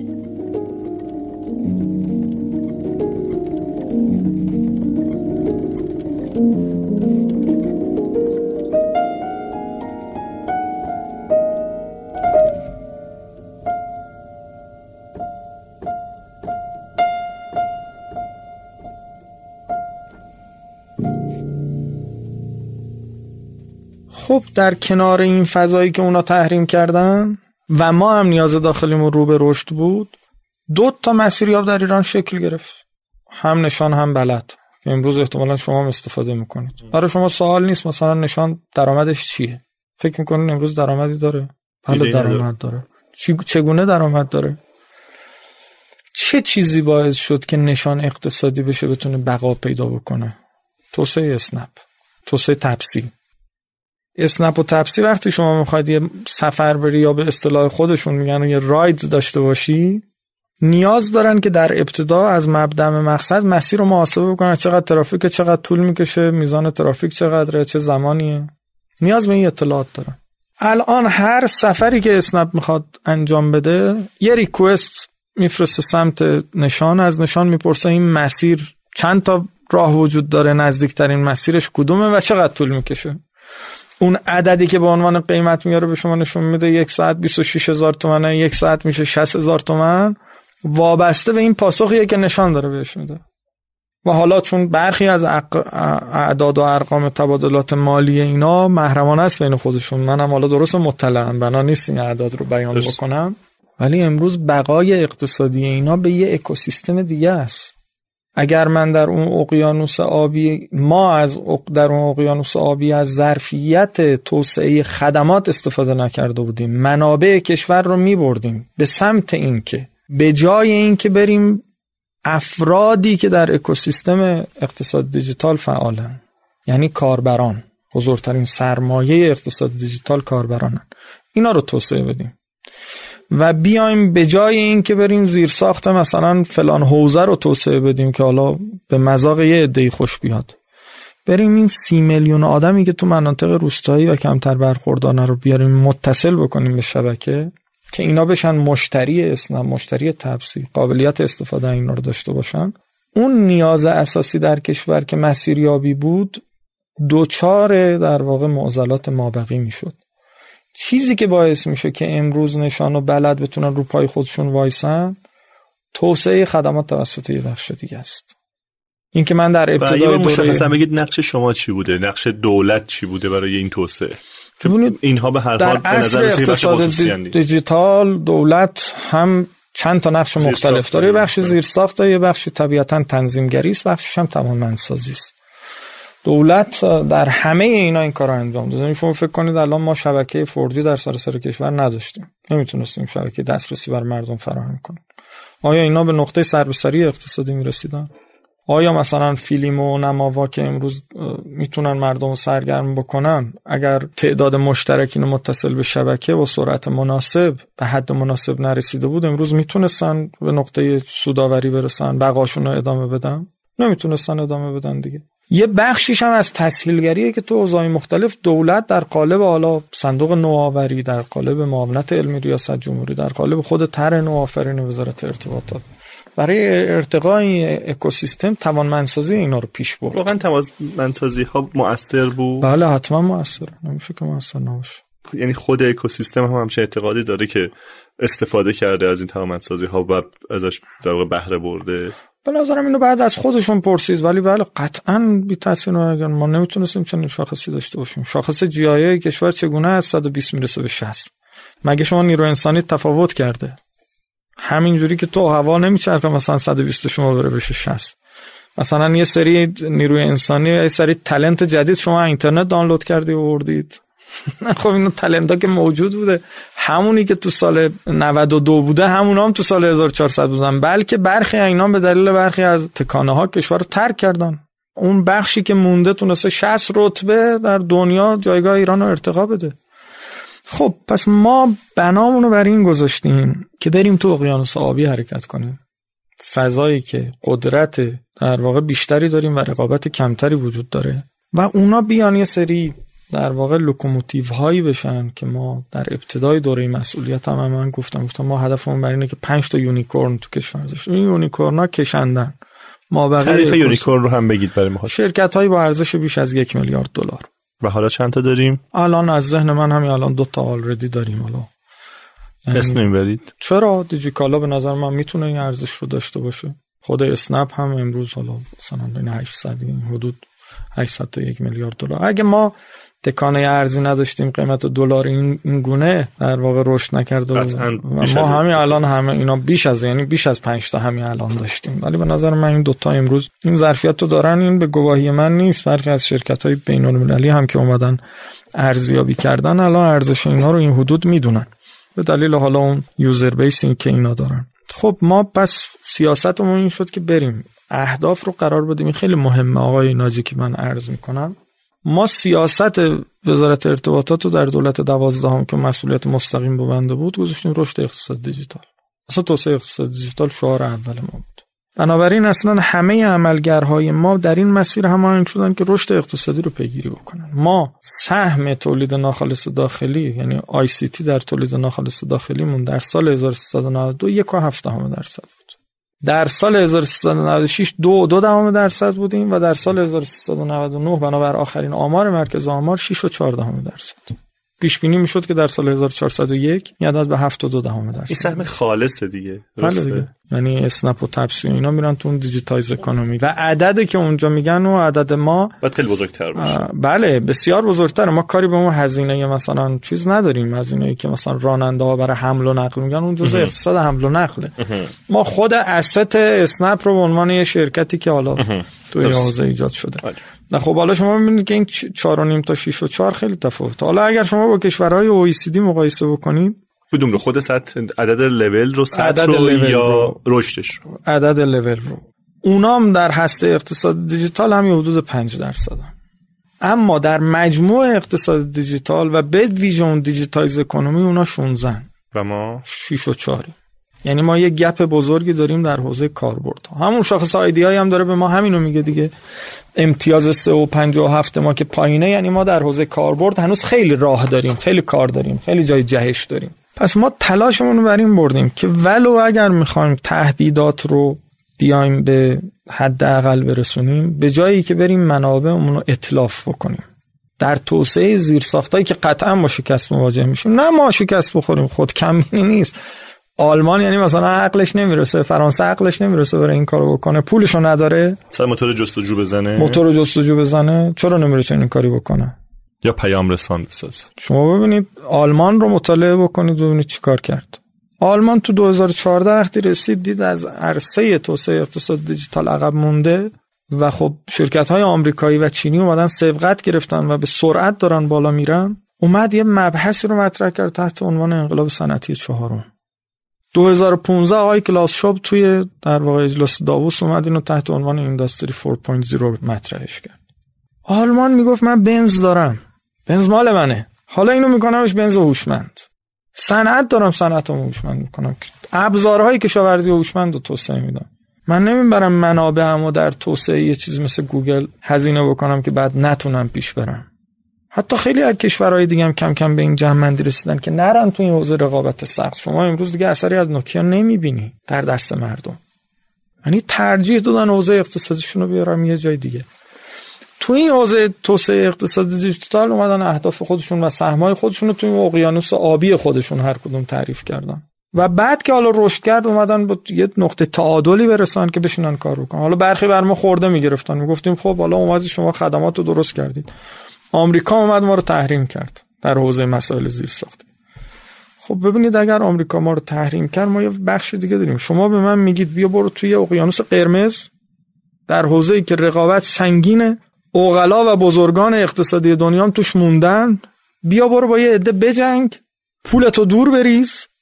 و بعدم به خاطر اینکه اقیانوس قرمز رو به تعبیر خودتون که چنین اتفاقی نمیفته تبدیلش بکنی به اقیانوس قرمز بیا برو اقیانوس آبی بیا برو فیلتر بکن. یعنی در برابر افکار عمومی هم وایسا. یعنی سرمایه اجتماعیتم نابود کن. ولی باز پاسخ اونها رو ندادید. حالا عرض می‌کنم این, این بخشم تکمیل بشه. پس اونا هم عقلشون می‌رسید که بیان گوگل رو فیلتر کنن تو کشور خودشون. حالا به چین نگاه نکنید. چین یه user base جمعیتی یه میلیاردی داره. یه زبان خاص داره. یعنی اینا تفاوت های ماهویه که اصلا ما با اونا زمین تا آسمون تفاوت داریم. یه سرمایه عظیمی داره تو این حوزه. یک اقتصاد قوی داره. ما هیچ کدوم اینا ما, ما بودیم چهار سال و شیش همت پول. که به هیچ کدوم از شیش همتی که تو دولت 11 هم, هم شیش همت بود ولی شیش همتی که نرخ دلارش 2000 تومان بود در دوره ما متوسط مثلا شما فرض کن 17000 تومان 18000 تومان. یعنی همون شیش همت هم ارزشش کلی افت پیدا کرده بود. خب حالا شما به ما میگی بیا برو این کارو بکن. من میگم آقا من نه در برابر سرمایه اجتماعی می‌تونم وایسم که به اهداف شما برسم اهداف رنگارنگ شما برسم کشکول آرزوهای شما برسم. نه اینکه می‌تونم این فرصتی که الان در اختیارمه رو نابودش کنم. من اگه الان اسنپ وقت توسعه پیدا کردن اسنپ الانه وقت توسعه پیدا کردن ابر آروان الانه وقت توسعه پیدا کردن نشان الانه وقت توسعه پیدا کردن آیوتی الانه. الان اگر سرمایه گذاری کردیم من اگر پولمو بیارم برم تو اوضاعی که شما میگید سرمایه گذاری کنم خیانت کردم به کشورم. چون کاری نمی‌تونم بکنم. حالا این تضاد ماست. اونا به ما می‌گفتن اگر آمریکا تحریم کرد چیکار کردم گفتم خب باشه اون وقت شما سرمایه اجتماعی دارید. شما در برابر مردمت نیستادی. امروز کسی از استارتاپ ایران حالا ضد انقلاب و کسانی که مریضن و نمی‌دونم غرض دارن کسانی که میرن دنبال اپلیکیشن اپلیکیشن های ایرانی رو report می‌کنن در گوگل و اپل که حذفشون کنن. حالا امروز میان مثلا میگن آروان عامل قطع اینترنت تو ایران بوده. این حرف بی ربط می‌زنن. ولی استارتاپ های ایرانی می‌دونن که همه شرکت های بین المللی پس از خروج آمریکا از برجام عذر شرکت های ایرانی رو از خدمات ابریشون خواستن و اگر این آروان نبود امروز اینا نمی‌تونستن به حیات به بقای خودشون ادامه بدن. سرمایه اجتماعی اکوسیستمه. این آروان اومد اینیبل کرد و ما به عنوان دولت پولی خرج نکردیم اونجا. اینا به من می‌گفتن شما یعنی دوستان سیاست گذار تکلیف می‌کردن من که شما بیا برو پول وزارت ارتباطات دیتا سنتر هزار رکه بزن. خب معلومه که من اگر می‌رفتم دیتا سنتر هزار رکه می‌زدم. طبیعتا وقتی هم بعد این کار رو انجام بدم بعد مناقصه میگذاشتم. مناقصه هم گریدی که می‌خواست معلوم بود برنده شرکت های متعلق به کدوم نهادها و سازمان ها. پول وزارت خونم می‌دادم به اونا. لذت میبردن در ابتدا ازم تعریف می‌کردن در انتهای دوران می‌گفتن این آدم بیورزه بود رفت مثل سایر بیورزگان چرا با زیر ساخت نیاز نداشتیم به این دیتا سنترها؟ نه من من به عنوان دولت باید برم تو این حوزه سرمایه گذاری کنم. به من چه که برم زیر ساخت بخش شما اقتصادی بکن بخش خود بخش خصوصی میره سرمایه گذاری می‌کنه درست. این کارو شما کردید؟ بله ما همین کار کردیم. به یعنی جایی که من برم به عنوان دولت مداخله بکنم تصدیگری بکنم شرایطی به وجود آوردم که همه این چارچوب های اکوسیستم استارتاپی که با هم رشد می‌کنن خدماتو میارن بالا همشون بتونن اون زیرساخت ابری که جزو زیرساخت های حیاتی کشور هم استفاده بکنن. و امروز یه بخش پویا داره اداره می‌کنه. یعنی دولت اداره نمی‌کنه اون کار رو. من پولم رو بردم در اینکه توسعه دسترسی و زیرساخت های دسترسی افزایش بدم. یعنی اینکه سی میلیون ایرانی متصل در سال 96 رو تبدیل بکنم به 70 میلیون تحویل بدم. این مهمترین کاری بود که من بعد انجام می‌دادم. من جنبندی بکنم ارائه زمان. ما نگاهمون رو در این کشکول آرزوها و اسناد بالادستی بر این قرار دادیم که به جای اینکه نگاه های در واقع زیر ساخت محور برخواسته از یک سری نگاه های ایدئولوژیک رو هدف قرار بدیم. بدون فراموش کردن اونها محور توسعه رو قرار بدیم بحث اقتصاد دیجیتال. و دوم تکیه بر رشد جایگاه ایران در شاخص آیدی این محوری بود که ما انتخاب کردیم. بنابراین مأموریت حتی توسعه شبکه ملی اطلاعات رو بردیم. زیل سازمان فناوری اطلاعات که وظیفه اصلی سازمان فناوری اطلاعات مطابق با دستوری که برخواسته از قانون و دستور ها و اسناد بالا دستی بود توسعه اقتصاد دیجیتال بود. یعنی بنا نبود اقدامی بکنه خلاف اقتصاد. به اقتصاد می‌رسید چون که صد آمد 90 هم پیش ماست. اون اتفاقات هم رخ حالا البته اگر عرض می‌کنم مجدد اگر شما محدودیت منابع نداشته باشی اون وقت همه چی رو داری شما محدودیت منابع داری و با یه واقعیت های مواجهی که باستی باهاش کنار بیاری راستش من می‌خوام خواهش کنم که با توجه که این تیکه بحثم طولانی شد یه کار بکنیم. برای ادامه من چند تا سوال مشخص دارم از شما که شاید ترجیح من اینه که شما اون کلاه سبقه سمتتون رو که وزیر ارتباطات بودید بردارید از سر و به عنوان کارشناس در این حوزه به ما پاسخ بدید. و توی قسمت آخر من یه سری نقد ها یک مشخصی که حالا دسته بندی کردیم از عمل کرده شما رو باز برگردم بهش و شاید یه سری صحبت ها رو اونجا باشه من از اولش هم کلا سرم نبود ولی خب در خدمت شما هست بسیار خب آقای مهندس شما به نقش دولت در توسعه یه بخش آی سی تی پرداختید و در موردش صحبت کردید. در یکی از این کارها حوزه تنظیمگریه که ظاهرا حوزه پرمناقشه و بسیار مبهمی هم هست در کشور ما. متاسفانه به خاطر اینکه شاید شاید یه بخشش برگرده به همون تعارض بین اهداف. یه بار خیلی سریع برای ما میگید که نقش دولت در حوزه تنظیمگری در بخش آی سی تی دقیقا چیه و چی باید باشه؟ سوال خوبیه و مطلب به نظرم خیلی جذابیه.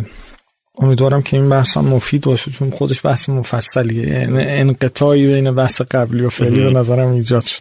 تو عصر اقتصاد دیجیتال حالا تو دنیا اگر نگاه کنیم دولت ها تصدیگری رو کنار گذاشتن و به مبحث تنظیمگری بیشتر می‌پردازن. حالا بگذاریم که تو کشور ما همچنان این معضل تصدیگری دولت هست. اما دولت های نقش مهمتر هم دارن در عصر اقتصاد دیجیتال و اون توانمندسازی. حالا بهش می‌پردازیم بعدا ولی حالا چون بحث کلانش بود گفتم عرض کنم حالا میریم سراغ بحث تنظیمگری.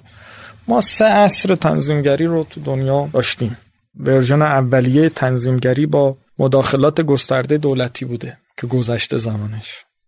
بخش دوم در واقع دوره مقررات زدایی بوده دیریگولیشن که مبتنی بر اون توافق واشنگتن و نگاه های لیبرالیستی و تکیه بر در واقع مکانیزم بازار و دست نامرئی آقای اسمیت و اینها که طبیعتا شما به مکانیزمش خیلی بیشتر از ما آشنایید به رسمیت شناخته شد و خب یک تحول عمده ای رو به وجود آورد با مفهوم شکست بازار. یه مقدار رو به افول رفت. و دوره فعلی که بیشتر شده باز تنظیمگری یعنی نقش دولت رو نادیده نمی‌گیره باز تنظیمگری است و اصطلاحا ریگولیشنه و اینجا در واقع لزوم حضور نهادهای تنظیمگر هست. ما چون یک کلمه تنظیمگری رو به کار می‌بریم به نظرم بعد این سیر تحول تاریخی این واژه هم در نظر بگیریم. چون هنوز برخی از دوستان هست وقتی بحث تنظیمگری به ذهن میاد برمیگردن به اون نسل اول تنظیمگری در صورتی که این کلمه تنظیمگری در طول سالهای متمادی یک تحول جدی پیدا کرده و ما باید روندهای جهانی تنظیمگری رو باش آشنا باشیم. ما سه روند در ساختار تنظیمگری داشتیم. یعنی یکی خب این عرصه سیر تطور خود تنظیمگری بود و ما سه تا روند در تنظیمگری می‌تونیم ببینیم. روند اول این بوده که کم کم نهادهای تنظیمگر به سمت استقلال رفتن از دولت ها حالا این استقلال یه جا کامله. بخشید قبلش به نظرم لازمه بگی تنظیمگری قرار دولت در تنظیمگری یا حالا هر تنظیمگر کارش چیه دقیقا باید چی کار بکنه؟ اینو بگی تا بعد بریم سراغ استقلال. ببینید خب در دوره تصدیگری اولیه با دوم با سوم فرق می‌کنه دیگه. اون مکانیزمی که عرض کردم این می‌خوان به خاطر اینکه بس کوتاه بشه مفهوم فعلیشو بگی مفهوم فعلی تنظیمگری آره. که وظیفه تنظیمگری دولت چیه؟ بله. وظیفه تنظیمگری دولت دوباره برمیگرده به همون اهدافی که تدوین کرده. یعنی نمی‌تونه خارج از اون اهدافی باشه که لحاظ کرد. اما اساسش بر اینه که یک شرایطی رو فراهم بیاره که هم به رشد اقتصادی بازیگران هم به ماکسیموم سازی یعنی بهینه سازی شرایطی رو فراهم کنه. از ارائه کالای عمومی تضمین ارائه کالای عمومی به همه و ایجاد دسترسی عادلانه برای همه. از اینکه اقتصاد بتونه رشد بکنه و دچار مشکل نشه رقابت رو بتونه تنظیم بکنه که بازیگران مختلف درش بتونن نقش خودشون رو ایفا بکنن. به نظرم این جزء محورهای فعالیت های تنظیمگره که باید پیش ببره دونه به دونه اینا رو بله ببخشید. روند رو بله سه روند. اول استقلال نهاد تنظیمگر بود که این نهاد تنظیمگر یک میانجی بین دولت و بخش خصوصی هم باشه. حالا استقلالش یه جاهایی نهادی است یه جاهایی به این سمت میره که نه با مشارکت همه زینفعان. یعنی به صورت مولتی استیک هولدری در واقع بشینن و در رابطه باش صحبت کنن. روند دوم ادغام نهادهای تنظیمگره. نهادهای موازی تنظیمگر تو دنیا دارن ادغام میشن به سمتی که کاراشون رو بتونن پیش ببرن و موثر باشن. و سوم تفکیک نهاد تنظیمگر و سیاست گذاره این هم به عنوان یک رونده. یعنی به نوعی بود. یعنی یه تفکیک از دولت داشتیم تو روند اول. حالا تفکیک از سیاست گذار بله به خاطر اینکه استقلال نهاد تنظیمگر رو دارن فراهم می‌کنن سیاست گذار و تنظیمگر هم دارن تفکیکش می‌کنن. که از دست نره دیگه اهداف بله. کلی قابل تریس باشه. در واقع سیاست های کلی میشن ورودی نهاد تنظیمگر برای اینکه تنظیم بکنه بازارش رو. ما این روندهای کلی بود که حالا به نظرم باید بهش میپرداختم. اما نهادهای تنظیمگری تو ایران تو حوزه آی سی تی چجوریه؟ این سوال شما به نظرم الان باید بهش بپردازیم. ما در ایران نهاد سیاست گذار داریم. شورای عالی فضای مجازی. یک ایده بسیار خوبی که به تدبیر رهبری شکل گرفت و این نهاد شکل گرفته. بنا سیاست گذاری بکنه. یعنی هدفش اینه که سیاست گذاری بکنه. اما یک مشکل جدی داره. مشکل جدیش هم اون تعبیر آقای نسیم نیکولاس طالب در اون مجموعه اسکین این گیمه. یعنی اینا ریش در گرو ترجمه می‌کنیم حالا ترجمه من در بازی. حالا به نظرم خاک خورده بودن شاید تعبیر بهتری باشه. آدمایی که تو این نهاد سیاست گذارن اختیاراتشون با مسئولیت هاشون تطابق نداره یعنی یه تصمیم اونا می‌گیرن. ولو اینکه الان یه تعدادی اکثریت که با دولت نیست حالا طبیعتا هم این نهاد سیاست گذار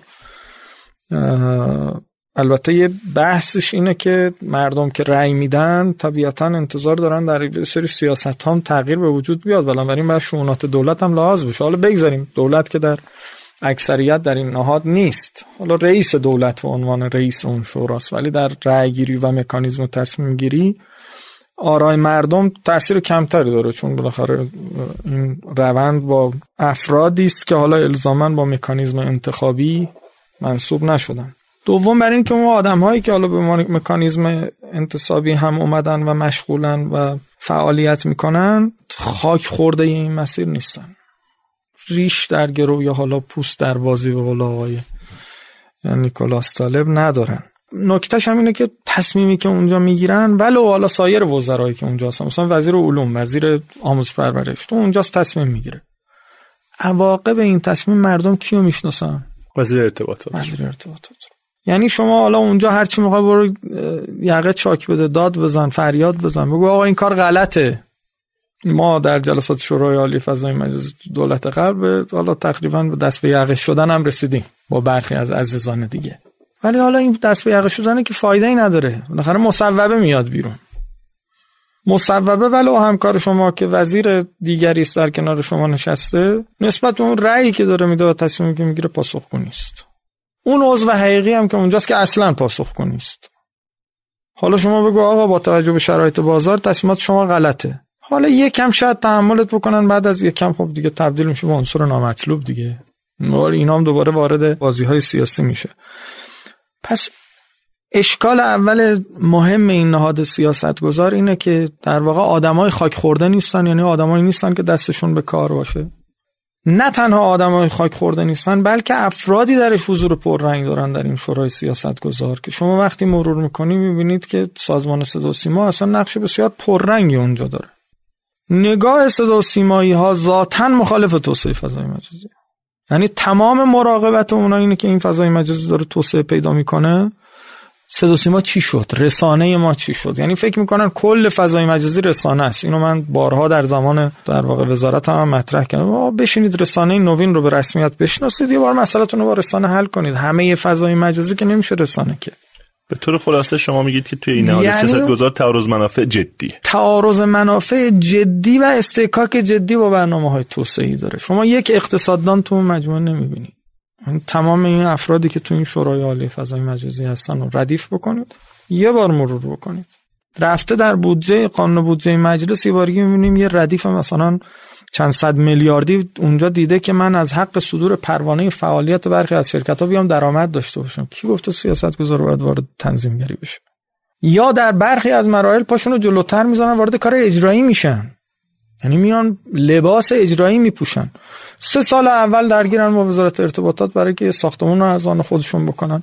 سه سال دوم درگیرن با آقای روحانی برای اینکه صبح تا شب دنبال فیلتر کردن شبکه های اجتماعی هستن و فشار بیارن که توسعه آی سی تی رو متوقف بکنن. تو سه سال سوم حالا یه مقداری میره سراغ کجدار و مریضی. بالاخره یه جوری کار استخون لای زخم پیش بره. ما نهاد رو به درستی تشخیص دادیم. تدبیر رهبری برای تشکیل این نهاد بی‌نظیره. اما واقعیت اینه که تشکیلات این نهاد نوع اختیاراتی که برخی میان براش قائل بشن. چرا؟ چون دولت پاسخگو باشه اما اختیار نداشته باشه. اختیارات دولت رو بکشیم ببریم جای دیگه. و خب طبیعتا اون گروهی که علاقه مندن یک سری سیاست هایی رو ابلاغ کنن همواره میگن ما باید اینو قدرتمندترش کنیم. از اختیارات دولت کم کنیم. این اشکال نهاد سیاست گذار ماست. حالا میگم تو لایه تنظیمگری. در تنظیمگری ما برای بخش آی سی تی چند تا تنظیمگر داریم. بنابر قوانین مختلف. ظاهرش اینه که ما یک کمیسیون تنظیم مقررات داریم. که این کمیسیون تنظیم مقررات بنابر قانون وظایف اختیارات وزارت ارتباطات شکل گرفت. بنا بوده هفت عضو داشته باشه. وزیر ارتباطات و نماینده سازمان برنامه و وزارت اقتصاد طبیعتا از سمت دولت. و رئیس سازمان تنظیم مقررات که بازوی اجرایی این کمیسیونه که وظیفه نظارت و پیگیری مصوبات این کمیسیون رو داره و سه عضو صاحب نظر. یعنی ترکیبش اینه. رئیسش هم وزیر ارتباط. معمولیتش یه بار دیگه. معمولیتش تنظیمگریه. یعنی چی دقیقا تنظیمگر دقیقا بعد از خصوصی سازی مخابرات و گرفتن نقش تصدیگری مستقیم دولت. مستقیم دولت در قانون شهر وزارت وظایف وزارت ارتباطات دو تا وظیفه می‌ذارن بر وزارت ارتباطات. یکی سیاست گذاری توسعه است که در قالب شورای اجر... شورای عالی فناوری اطلاعات یکی تنظیمگری است که این تنظیمگری شامل تعرفه گذاری تقسیم منابع نظارت و رعایت حقوق مصرف. و همه اینا میاد تو این چارچوب. توسعه سرمایه گذاری همه میاد تو اینا به اینا میدن. بعد که به حکم رهبری شورای عالی فضای مجازی تشکیل میشه. بخشی از وظایف وزارت ارتباطات که در حوزه سیاست گذاری جدا میشه. طبیعتا میره تو اونجا که حالا اون شورای عالی فناوری اطلاعات به نوعی منحل میشه تبدیل میشه به شورای اجرایی. این وظایف وزارت ارتباطات که سیاست گذاری می‌تونه بکنه وزیر اینا گرفته میشه میره تو اون مجموعه سیاست گذار که عرض کردم این البته این فرایند که سیاست گذاری رو یک نهاد سیاست گذار انجام بده و نهاد سیاست گذار با نهاد تنظیمگر با هم دیگه متفاوت باشه. کلان روند دنیاست. اما اون نهاد سیاستگذاری که درست باشه. کارکرد درستی داشته باشه. حالا تو همین نهاد تنظیمگری همه اختیارات رو نداره. یعنی همه, همه اختیاراتی که تنظیمگر باید داشته باشه؟ تنظیمگر باید داشته باشه. در قانون میگه چی؟ میگه تصویب حق امتیاز و جرایم با هیئت وزیرانه. یعنی اگر ما بخوایم این پروانه رو بدیم حق امتیاز بگیریم ما نمی‌تونیم بذاریم. بعد بره دولت تصویب کنیم یعنی ما تصویب می‌کنیم. تصویب ما میره تو کمیسیون اقتصادی دولت. کمیسیون اقتصادی دولت بررسی می‌کنه میاد تو صحنه دولت دولت تصویب می‌کنه بعد ابلاغ میشه. این یک چنین فرآیندی داره. تنظیم رقابت و شورای رقابت. عجب. کمیسیون تنظیم مقررات نقش رقابتی نداره. طبیعتا چون شورای رقابت به وجود اومده. این همون به هم ریختگی ساختاری نهاد تنظیمگریه. خب حالا اینا دنبال این بودن که مثلا در دوره ما ما یک نهاد تنظیمگری هم برای بخش فناوری اطلاعات به وجود بیاریم که من جلو این وایستادم که مثلا می‌گفتن سازمان فناوری اطلاعات بیاد بشه تنظیمگر حوزه فناوری اطلاعات مقررات گذاری حوزه فناوری. من گفتم ما کمیسیون تنظیم مقررات داریم. روند جهانی اینه که اینها رو مستقل مثال من میگم چیکار کردیم که این روال رو اصلاح بکنیم.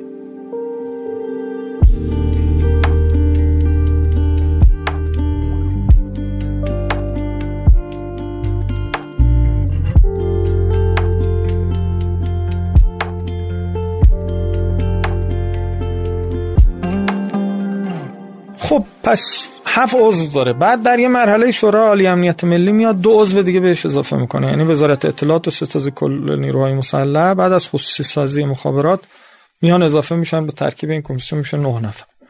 قانون شرکت ملی پست که به تصویب مجلس می‌رسه دو نفر دیگه هم اونجا اضافه میشن که اون دو نفر هم با حکم وزیر ارتباطات حالا جالب بر این اون سه عضو صاحب نظر و وزیر ارتباطات بعد معرفی کنه دولت دولت رأی بده. اینجا نه خود وزیر ارتباطات مستقیم می‌تونه حکم بزنه. یعنی خیلی ناهمگون خود تشکیلات این کمیسیون خودش به لحاظ قانونی خیلی ناهمگونه. ولی بالاخره یه نهاد تنظیمگریه که تلاششو کرده که بیاد کار رو پیش ببره. واقعیتش بر اینه که این نهاد هم استقلال نداره. چون حالا گفتی کلاتو وردار من کلامو اگه وردارم استقلال از دولت از دولت و از وزارت ارتباطات. چون ببینید وزارت ارتباطات تصدیگر هنوز. بنابر قانون یه جاهایی مثل شرکت زیرساخت که بنابر قانون انحصارا دست دولته دولت داره تصمیم گیری می‌کنه. یعنی وزارت ارتباطات داره تصمیم گیری می‌کنه. خودش یه بازیگره تو اینجا. توی کشوری مثل مثلا برخی کشورهای دیگه وزارت ارتباطات وظیفه تامین زیر ساخته داره وزارت ارتباطات هم به لحاظ تنظیم مقررات زیر نظر اون کمیسیون تنظیم مقررات. مثلا شما کشور انگلیس رو نگاه کنید مجموعه آفکام همین کارو داره انجام میده. وزارت ارتباطات انگلیس هم مقرراتش رو از آفکام می‌گیره. زیر نظر وزیر ارتباطات نیست. این یه واقعیتیه که البته خب به نظر می‌رسه که بعد اصلاح بشه. البته بعد بازنگری نقش وزارت ارتباطات بشه یعنی واقعا اگر این ابزار رو وزارت وزیر ارتباطات بگیرن خب بهتر وزارت ارتباطات منحلش کنن. چون دیگه عملا چیزی نمیمونه. یه شرکت میمونه دیگه. یه شرکت دو سه هزار میلیارد تومانی که خب حالا اینم می‌تونن به هر جایی الحاقش کنن. یه زمانی آقای احمدی نژاد هم داشت همین کارو می‌کرد دیگه وزارت ارتباطات داشت منحل می‌کرد. این مطلبی که در واقع ما توی اینجا داشتیم ما اومدیم برای که اینو اصلاح بکنیم. چون حالا اصلاح قانون که یک روال و یک چارچوبای طولانی و بعضا زمانبر و پردرد سر بود. ما کاری که اومدیم انجام دادیم بود که این سه عضو صاحب نظر رو سپردیم به بخش خصوصی خودش. نه اینکه ما بریم از بخش خصوصی انتخاب کنیم ما ما یه نهاد داشتیم به اسم نظام سنفی رایانه ای و این نظام سنفی رایانه ای کشور یا سازمان نصر نماینده همه شرکت ها روال انتخاباتی دارن خودشون میان. یه نهاد در واقع استخوندار این بخشه. ما به اینا گفتیم آقا این سوز رو شما معرفی کنید. هر کسی هم شما معرفی کنید برای ما علصوی است. بسیار خوب. اجازه بدید این بحث رو گره بزنیم به طرح سیانت طرح سیانت در ارتباط با تنظیمگری یا سیاستگذاری چه ربط و نسبتی داشت؟ ببینید حالا به نظرم رو سیانت خیلی صحبت شده و یکم بحث سیانت ممکنه بحث ما رو به انحراف بکشونه. منتها بر اساس همین مطالبی که تا الان مطرح کردیم شاید بتونیم این مقداری قضاوتش بکنیم بحث سیاست رو. سیانت. حالا سیانت نسخه های مختلف داشته دیگه. نسخه اولش که اصلا قتل عام اینترنت بود اون که هیچ بگذاریم نسخه های آخرش که اومده بیرون حالا شکل تنظیمگری پیدا کرده. همون از من بپرسید هنوز اهداف قتل اینترنت به صورت نهان درش هست. ببخشید من حالا من به چه دلایلی عرض قبلش قبل از اینکه شما ادامه بدید این که میگید قتل عام اینترنت به هر حال یه افرادی که احتمالا خیرخواهی یا اهداف روشنی هم برای یه همچه سیاستی دارن اینو طراحی کردن. چرا میرن به سمت قتل عام اینترنت؟ یعنی به خاطر همون دوستی خال خرسه دیگه. یعنی اونم خواسته بود مگسه رو از رو صورت خلاصه دوستش بپرونه. مگسه مزاحم نشه؟ منتها حواسش نبود که صورتشو داره له می‌کنه. نوع نگاهی که وجود داره نسبت به این مسئله و نسبت به اینترنت یه مقداری به خاطر اینه که ما concept های جدید رو نمی‌بینیم و کلا مشکل اساسیشون با بحث اینترنت بحث رسانشه حالا سر کنار. شما اینجور که دارید میگید قتل عام اینترنت یعنی طرح صیانت همه منافعی که ما از منظر اقتصادی هم نصیبمون می‌تونه بشه توی اقتصاد دیجیتال اونها رو هم از ما می‌گیره. حداقل همون نسخه اول. بله. در صورتی که خیلی سریح طراحان همچین طرحی مخالف این هم. نه خب چجوری شما میگن مخالف این نتیجه رو ببینید. شما فکر کنید امروز واردات خودرو ممنوع شده. همه چی متکی بر داخل فرزان میگن هست. ما صنعت داخل هم داریم. 60 هزار تا نمی‌دونم کارمند توی ایران خودرو داریم نمی‌دونم اینقدر تولید داریم. خودکفا هستیم. نتیجهش چیه؟ شما در خیرخواهی کسانی که ممنوعیت واردات اعمال می‌کنن رقابت رو از بین می‌برن انحصار برای اینو به وجود میارن شک دارید؟ این فکر می‌کنیم مثلا اون آدمایی یعنی سری آدم اومدن فقط می‌خوان منافع شخصیشون رو ببرن. شک داشته باشیم یا نداشته باشیم نتیجه نتیجه نتیجه هم نتیجهش همینه نتیجه هم من من حضورا خدمت ایشون رسیدم و صحبت کردیم با هم دیگه به ایشون گفتم مثلا شما این قیاسی که داریم می‌کنیم می‌خوام همه چی رو نابود کنید. اصل اکوسیستم این گونه شکل نمی‌گیره. خب حالا الان اومده یک چارچوبایی رو به لحاظ تنظیمگری داره. سه ایراد داره که برطرف نشد. در رابطه و سیانت مفصل صحبت قبل از ایرادتش اهدافش رو بگیر. هدفش چیه؟ قرار چه کار جدیدی بکنه که ما قبلا نداشتیم؟ تا بعد بریم سراغ ایراداتش. قرار مشت شعار جدید بوده که دستاورد نداره. اون تر اول. و که بعدم پخته تر شد احتمالا. حالا چیزی که اومده خب بالاخره عرض کردم ما در تنظیمگری ایراد داریم دیگه. یعنی بخش قبلی صحبت های ما واقعا پرداختیم به نظام تنظیمگری که ما نهاد سیاستگذار داریم که خود نهاد سیاستگذار پر از اشکال اونو مرتفعش نکردیم. طبیعتا این قانون هم اختیار اصلاح اونو نداره. این یه بحث رو داشته باشید. این قانون میاد خورده اونو غلیظترش می‌کنه. بدترش می‌کنه شرایط نهاد سیاستگذار رو. نهادهای تنظیمگر رو به وجود آورده که خوبه. ولی این نهادهای تنظیمگر هم یه ایراداتی درشون می‌تونه وجود داشته باشه و اون مطالب رو اگر بخوام در سه جمله کلی عرض هم محتواییه. بله عرض می‌کنم. ساختاریه محتوایی نه ساختاریه. ببینید نگاه اول اینه که شما حق اعمال نظرات مردم در تصمیمات کلان کشور رو کم می‌کنید. مردم با رأی دادن به دولت و اتخاذ سیاست های به وسیله دولت مسیر زندگی و حرکت و توسعه کشور خودشون رو رقم می‌زنن. حالا ممکنه این تصمیمشون درست باشه ممکنه غلط باشه. مردمن اونا تصمیم می‌گیرن. به نوعی بنیان دموکراسی رو ضعیف می‌کنه.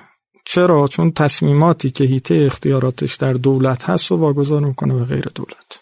یعنی شما کمیسیون عالی تنظیم مقرراتی که اینجا شده همه کاره. و ارتباط این کمیسیون عالی تنظیم مقررات هم با اون کمیسیون یعنی اون سیاستگزار مشخص نیست. یعنی ببینید دوباره داره میره یک روند جهانی رو خلاف طی می‌کنه. ما عرض کردیم سیاستگزار جایگاه خودشو داره تنظیمگر جداست. و روند دنیا تفکیک نهاد سیاستگزار تنظیمگره. این اومده نقش مرکز ملی فضای مجازی که دوباره نهادی است که دولتی نیست. مبتنی بر استیت یعنی حاکمیت را نمایندگی می‌کنه. با اون ترکیب مفصلی که شما می‌بینید نظامی امنیتی و غیر civil نه حداقل اینو می‌تونیم بگیم. داره تبدیل میشه به یک تنظیمگر بزرگ. بهتر شورای عالی فضای مجازی سیاستگزار بماند. سیاستگزاری که اصول skin in the game رو داشته باشه با اون شاخص هایی که افراد to the point مطلب و افرادی که گزینششون باعث رشد میشه. همه افکار رو در نظر بگیره. همه علوم رو در نظر بگیره. اشکالاتی که گفتم رو رفع بکنه اون نهاد باید تقویت بشه جایگاهش. اینجا اومدن نقش تنظیمگری رو از دولت گرفتن دادن به همون نهاد سیاست گذار پس بنابراین این قانون صیانت آخرین در واقع لایحه‌ش رو عرض می‌کنه تفکیک نهاد سی... روند تفکیک نهاد سیاست گذار بر تنظیمگر رو که حتی تو کشور ما داشته پیگیری می‌کرده رو داره دنده عقب میره. تنظیمگری رو از دولت که نهاد دموکراتیک می‌گیره میده به یک نهادی که رأی مردم توش اثری نداره. ولی اون بخشی که شما گفتید که یعنی استقلال از دولت توش اتفاق میفته استقلال از دولت توش اتفاق میفته از یه چاله در میاد میفته تو چاه. استقلال از دولت مفهومش این نیست که بدیم به یکی غیر دولت. حالا هر کسی بود. ما وقتی میگیم استقلال رو رعایت کنید یعنی اینکه بیاید بخش رو ذینفعان و multi-stakeholder ی رو به رسمیت بشناسید. نظام چند ذینفعی رو در تصمیم گیری به رسمیت بشناسید. تصمیم گیری که seat داشته باشن seat مؤثر داشته باشن. خب این اشکال اولش اون نهاد تنظیمگری که اونجا قرار گرفته خلاف این رونده.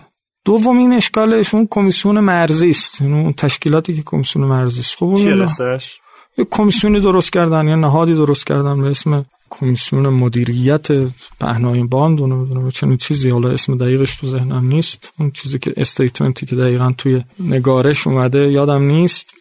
نگارش قانون اومده اما تشکیلاتیه که نظامی ها و امنیتی ها اکثریت تصمیم گیری رو دارن که مدیریت پهنای باند بکنن. مدیریت پهنای باند یعنی چی؟ یعنی شما می‌تونی بگی مثلا فلان اپلیکیشن فیلتر نیست ولی پهنای باند شو کنی 5 درصد. 95 درصدش رو drop می‌کنی بعد اسمش می‌ذاری میگه آقا من مدیریت پهنای باند کردم. خب اگر این ضوابط فیلترینگ خب قانون در فیلترینگ ضوابط مشخص و روشن داره. این کار همین حالا رسمی یا غیر رسمی انجام نمیشه؟ در مواقع بحران ممکنه شورای عالی امنیت ملی تصمیماتی بگیره ابلاغ بکنه اعمال بکنه ولی کوتاه مدت. ما اینکه در کلان بشینن و بعدم این قدرت در اختیار یه نهادی خارج از دولت نی شما ببینید مثلا تو آبان 96 توی دی ماه 96 وقتی کشور به شرایطی می‌رسه شورای عالی امنیت ملی تصمیم می‌گیره که حالا رئیس جمهور هم رئیسش رو ابلاغ می‌کنه میگه محدودیت اعمال کنه محدودیت موقتی است چند روز میمونه برمیگرده به شرایط عادی. ولی این یک نهادی خارج از دولت که حتی رئیس جمهور هم قدرت دخالت تو این مسئله رو نداره. یعنی اون مجموعه رو شما ساختارش رو ببینید. ما نهاد فیلترینگ خاموش داریم درست می‌کنیم که به هیچ کی پاسخگو نیست. یعنی دیگه الان قدیم من عرض می‌کردم که در همکاران خودمون در دولت هم تصمیمی که می‌گیرن پاسخشو باید یکی دیگه بده. الان دیگه همون دولت هم درش موثر نیست. پس دوباره شما داری اختیارات دولت رو داری می‌گیری میدی به یه نهادی که اون نهاد اصلا ساختارش مشخص نیست. خب اگر شما هدفتون ایجاد امنیت خب ایجاد امنیت شورای امنیت ملی مکانیزم داره. تقسیم مسئولیت بکنید به نهادهای امنیتی تصمیم گذار ضوابط رو درست بکنید. یک کلمه ما در قانون اساسیمون داریم. بسم الله الرحمن الرحیم. اصل 25 قانون اساسی رو شما برید مرور کنید. در یک جمله در این قانون طرح سیانت اون نسخه قبلی حالا من نسخه آخر رو اون چیزی که بررسی کردم مطمئن نیستم ولی فکر می‌کنم بود. نوشتن کلیه برای امور مرتبط با اصل 25 قانون اساسی یک کارگروهی زیر نظر دادستانی کل کشور تشکیل میشه. خب این کارگروه کیه؟ اصل 25 قانون اساسی یعنی تعدی به حریم خصوصی افراد. یعنی یک حکم اولیه‌ای که حرامه داره به یک حکم ثانویه‌ای مجازش می‌کنه. کارگروه اعضاش چیه؟ دستورالعملش چیه؟ مصوباتش چیه؟ مسئولیتش چیه؟ ایراد سر سیانت ایناست. اینا ساختاری است حالا شما واقعا هرچی بزکش بکنی بزکش بکنی نمیشه ما بیایم بگیم لیبرالیزم بده نئولیبرالیزم بده. وقتی در عمل می‌خوایم بریم خودمون پیاده سازی بکنیم بدترین و harsh ترین مدل های کاپیتالیزم و اونم کاپیتالیزم دولتی اونم اندک سالارانه یعنی یه گروه محدودی رو میاید صاحب کرسی همه چیز می‌کنید. خب این چه معنای کجاش با مبانی انقلابی و اسلامی ما می‌خونه؟ کجاش با پروتکل های اجتماعی که امام داره و کجاش با گفتگوهایی که رهبری با مردم داره همخوان و همسانه؟ این مبانیشه. حالا اینکه اینستاگرام بسته میشه و نمی‌دونم اینا حرفای در واقع عادیه که من ولی این تر مبناعا اشکال داره. فکری از مبنای ایدئولوژیکش بگید اشکال داره. از مبانی توسعهیش نگاه بکنی اشکال داره. مبانی دموکراسیش نگاه بکنی اشکال داره. مبانی حریم خصوصی مردم نگاه کنید اشکال داره. خب حالا هر روزه بیان عوضش کن. بسیار خب اجازه بدید که بریم سراغ انتقادات یا جمعی از اون انتقاداتی که ما جستجو کردیم در مورد یا بهش رسیدیم در مورد عمل کرده شما.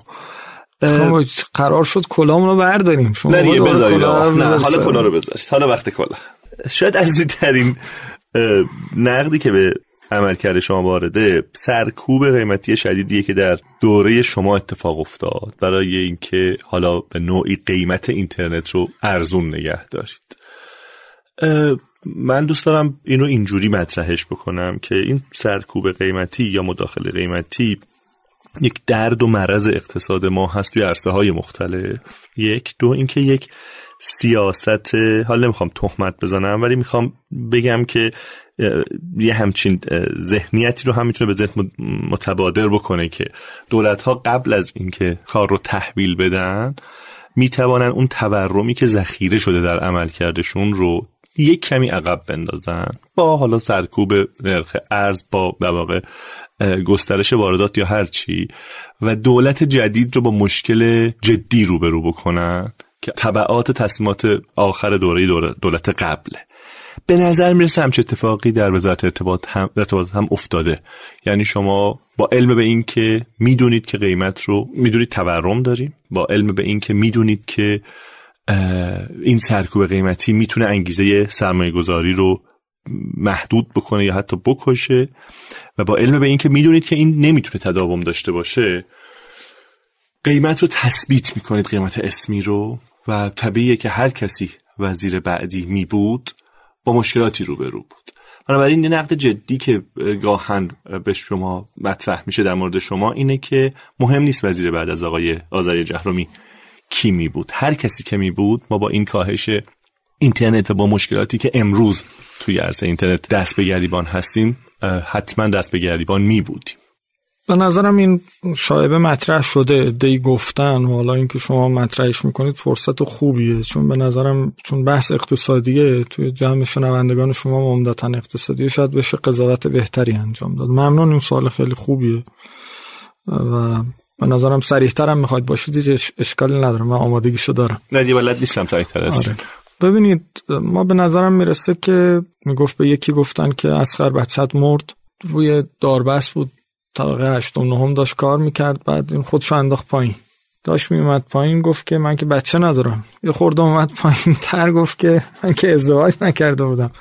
یه خورده پایین تر رسید اصلا من اسخر نبودم. حالا این داستان که شما از فرض غلط و هر نتیجه می‌تونین برسید. آیا سرکوب قیمت وجود داشته؟ یعنی آیا این پدیده سرکوب قیمت و مصادیقی که شما میگید سرکوب قیمت صورت گرفته کدومه؟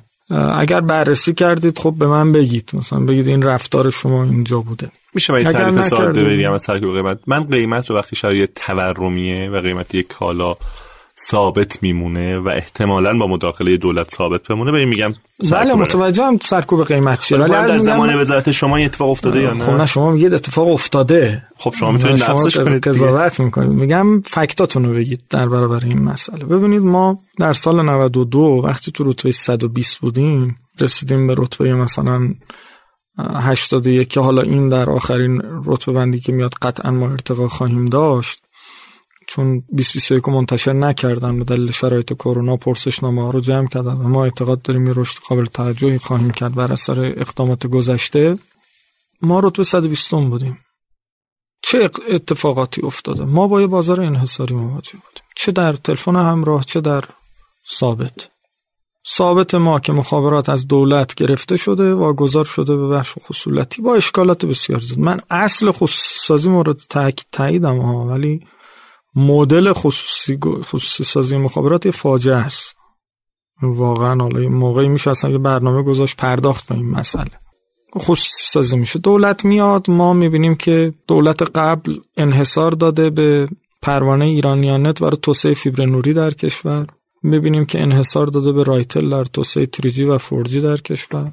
پس ما با این مجموعه انحصاری و قیمت های دستوری. همه قیمت ها دستوری است در حوزه ارتباطات در سال 92 ابزار سرکوب قیمت قیمت دستوریه دیگه. یعنی شما وقتی تعرفه دستوری داری طبیعتا چون اتفاق میفته. دولت میاد در ابتدا رو پروانه تریجی چیکار می‌کنه؟ میاد انحصار رو برمیداره. اصلا رو پروانه فعالیت اپراتورها تکنولوژی رو حذف می‌کنه. یعنی چی؟ یعنی پروانه می‌دادیم برای توجی پروانه تریجی. ما گفتیم هر اپراتوری فعالیت داره هر تکنولوژی رو که دلش خواست می‌تونه بره توسعه بده. تا تنجی. خب پس این رفع انحصاره رو دولت رقم زد. شما ببینید چه حرکت هایی در برابر همین رفع انحصاره بود. حکم یک مرجع بزرگوار تقلید رو یه گروهی که ما می‌دونیم اون گروه کیان گروه انگیزه اقتصادی داره انگیزه سیاسی داره.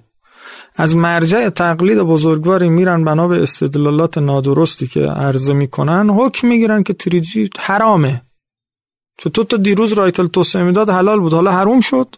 استفاده از تریجی حرامه؟ بله بله تو حکم توسعه تریجی حرام است و مکالمه تصویری و اینا شما یادتون هست دیگه. برید تاریخش رو مطالعه بکنید ببینید کیه. چه کسانی میگن دولت سرکوب قیمت کرد؟ من نمیگم همشونا. همونایی که اون روز می‌رفتن می‌گفتن تریجی و فورجی حرامه امروز میگن دولت سرکوب قیمت کرد. حالا من می‌پردازم به ریشه هاش نمی‌خوام کسی رو محکوم کنم و حالا اونو از من شما این نقد رو بشنوید. من که اون حتما جزء بعد بس رو مرجع نرفتم. ولی با قضاوت شما آره. البته بعید نیست شما وقتی ولی انحصار پروانه ایرانیانات هم برداشته شد. ما به 17 اپراتور مجوز دادیم که بیان توسعه شبکه بدن. 1700 مدل پروانه وجود داشت. اینا جمع شدن در دو دسته سرفکو و نتکو. به 17 شرکت جز مخابرات ایران مجوز داده شد برن سرمایه گذاری کنن در حوزه ارتباطات ثابت. رو موبایل جواب داد. ما توسعه شکل گرفت اما در ثابت شکل نگرفت. چرا در اینجا شکل گرفت؟ در اونجا شکل نگرفت می‌پردازیم بهش. گام دومی بود که حالا انحصار رفت کردیم فضا رو رقابتی بکنیم. یعنی ما ایندکسی داریم به اسم آی احتمالا باش آشنایید دیگه. مجموع مربعات سهم بازار هر اپراتور رو می‌گیرن بعد این سهم بازار رو که می‌گیرن هرچی مجموعش در واقع یه نمودار داره که شرایط رقابتی بازار رو نشون میده شرایط در واقع تمرکز رو نشون میده که حاکی از غیر رقابتی بودن شرایط بازار است.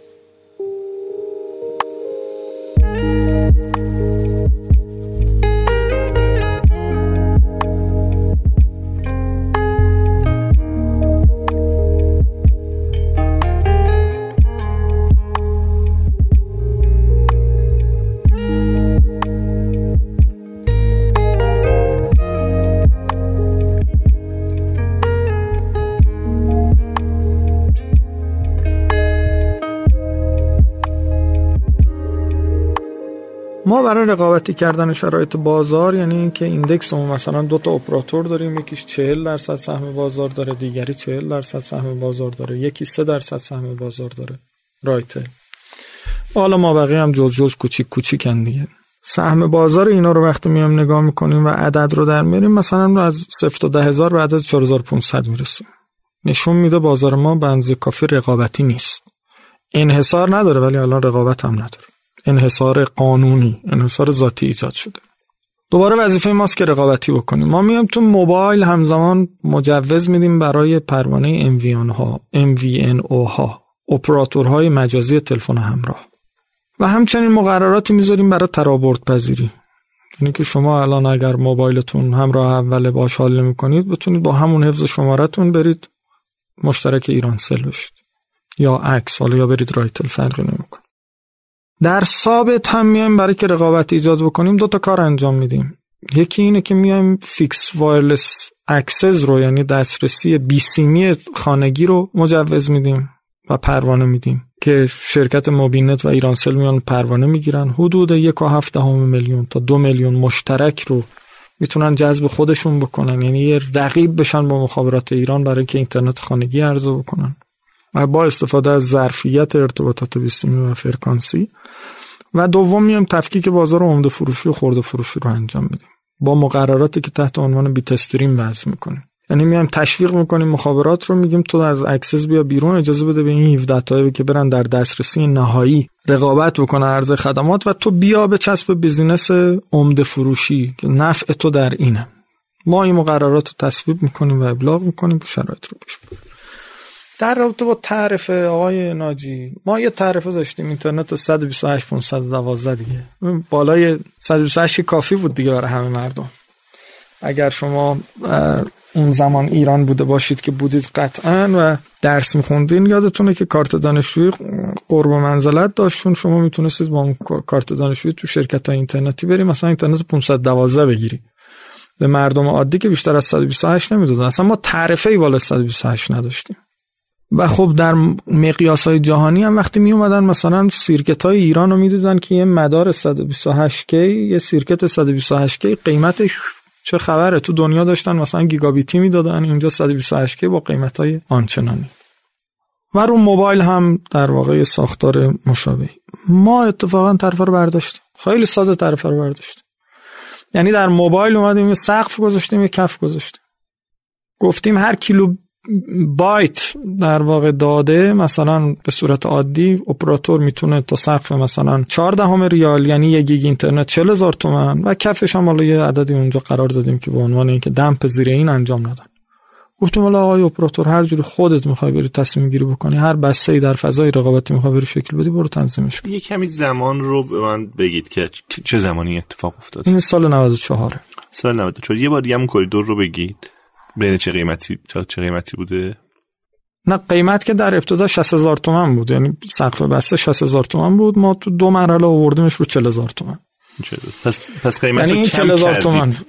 سقف قیمت رو کم کردیم. دیگه. ببینید روندم همینه دیگه. پس شما مواجهید با این که یک قیمت دستوری داری قیمت دستوری رو میشکنی. و تعریف هم آزاده در فضای رقابتی سه اپراتور موبایل اینا برن عرضه قیمت رو میشکنی و یه کریدوری در واقع از قیمت تشکیل میدی؟ بله میگم از این سقف تا این کف هر چی خودت دلت خواست برو بذار. و چه اتفاق افتاد؟ قیمت ها همون حالا عرض می‌کنم چه اتفاق افتاد. عرض می‌کنم. نه به سقف نرسید چون طبیعتا دنبال جذب بازار بودن قیمت های پایین می‌دادن ابتدای توسعهشون. مجبور بودن بیان با اینترنت خانگی و خودشون رو تنظیم کنن رو قیمت هایی که مردم حاضر بودن بپردازن دیگه. که بتونن سرمایه گذاری که انجام دادن برای توسعه رو برگردونن. پس ما هیچ جا اصلا تعرفه نداریم در موبایل که دولت اومده و گفته باشه این بسته این قدره. اوکی. این یه بخش داشته باشید. در اینترنت خانگی هم ما میایم در سال 1396 یعنی دیگه این در زمان مسئولیت خود بنده بود. یه مدل تعرفه گذاری می‌ذاریم و مدل تعرفه گذاری اینه که 128 و 256 و اینا رو چون آقایون یه مقداری محافظ کار بودن. تا قبل از ما می‌گفتن چون مصوباتی وجود داره 128 و 256 بالاتر نمی‌تونیم بدیم ما رو همین نگه داریم. من رسما اومدم تعریف دادم گفتم آقا روی ADSL اگر شما می‌خواید نظام تعریف گذاری داشته باشید از 128 تا 16 مگ. رسمیش کردیم اون کارت دانشجویی و همسالا ما حذف کردیم از مکانیزم. قبلا هم هیچ کسی رعایت نمی‌کرد ولی خب حالا دور می‌زدن چارچوبا رو. ولی ما اومدیم بر اساس تعرفه. حالا ببینید بازار ارتباطات ثابت بازار انحصاری است آقای دکتر ناجی. و در بازار انحصاری شما که نمی‌تونی اختیار مردم رو بدی دست بنگاه بگه هر جوری دوست داری برو تعرفه گذاری کن. ما در بازار انحصاری معتقد بودیم که باید تعرفه گذاری بکنیم. و تعرفه گذاریمون هم رو چی بود؟ رو سرعت بود. بنابراین ما یه سرعتی در آوردیم گفتیم آقا این connection رو شما با این قدر میفروشی. این هزینه connection رو از کجا در آوردیم؟ cost plus در آوردیم. یعنی همه هزینه های زنجیره رو مسا... چون شما از وقتی که مثلا میری از شرکت شاتل اینترنت می‌گیرید در منزلتون می‌ذارید شاتل یه مبلغی رو بعد پول بده به مخابرات یه مبلغی رو بعد بده به زیرساخت یه مبلغ نیرو. همه اینا رو محاسبه می‌کنیم بعد میگیم خب حالا هزینه connection چقدره. دو تا تعرفه دارن یا هزینه ثابت یا هزینه متغیر. هزینه ثابت اون fee ماهانه است که شما پرداخت می‌کنید. و هزینه متغیر اون میزان بسته ایه که شما مصرف می‌کنید. ما connection رو تعرفه گذاشتیم. در میزان ارائه بسته که به اصطلاح بهش میگیم FUP یا سقف مصرف منصفانه گفتیم برید خودتون رقابت کنید. چون فضا رقابتی دیدیم اونجا 17 تا شرکت ولی connection چون در انحصار مخابرات بود تعرفه گذاری کردیم. پس مثلا قیمت دستوری نداریم در عرصه ارتباطات. اما بعد چه اتفاقی افتاد؟ وقتی اومدیم مصوبه MVNO رو دادیم برای اینکه ایجاد رقابت بکنیم در بازار موبایل. ما بتونیم به جای دو تا اپراتور موبایل ده تا اپراتور موبایل داشته باشیم در ایران. اولا یه اتفاق رخ می‌داد. شرکت های موبایل احساس خطر کردن احساس خطر بیجا. یعنی اونا می‌تونستن خودشون در بازار عمده فروشی نگه دارن. مشترکین خودشون داشته باشن به هم سهم بازارهای کوچیکی بدن. ما ضریب HHI مون بهتر بشه. شاخص HHI گزارش GSM 2016 چی میگه؟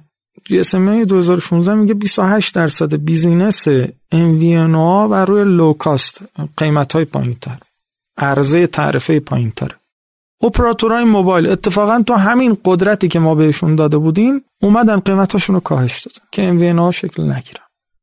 رقیب رقیبشون از بازار بیرون کنن ما اینجا یه مصوبه داشتیم. برای رقابت کنترل رقابت در بازار به SMP Significant Market Power یا اپراتور غالب مصوبه اپراتور غالب برای کنترل رقابت.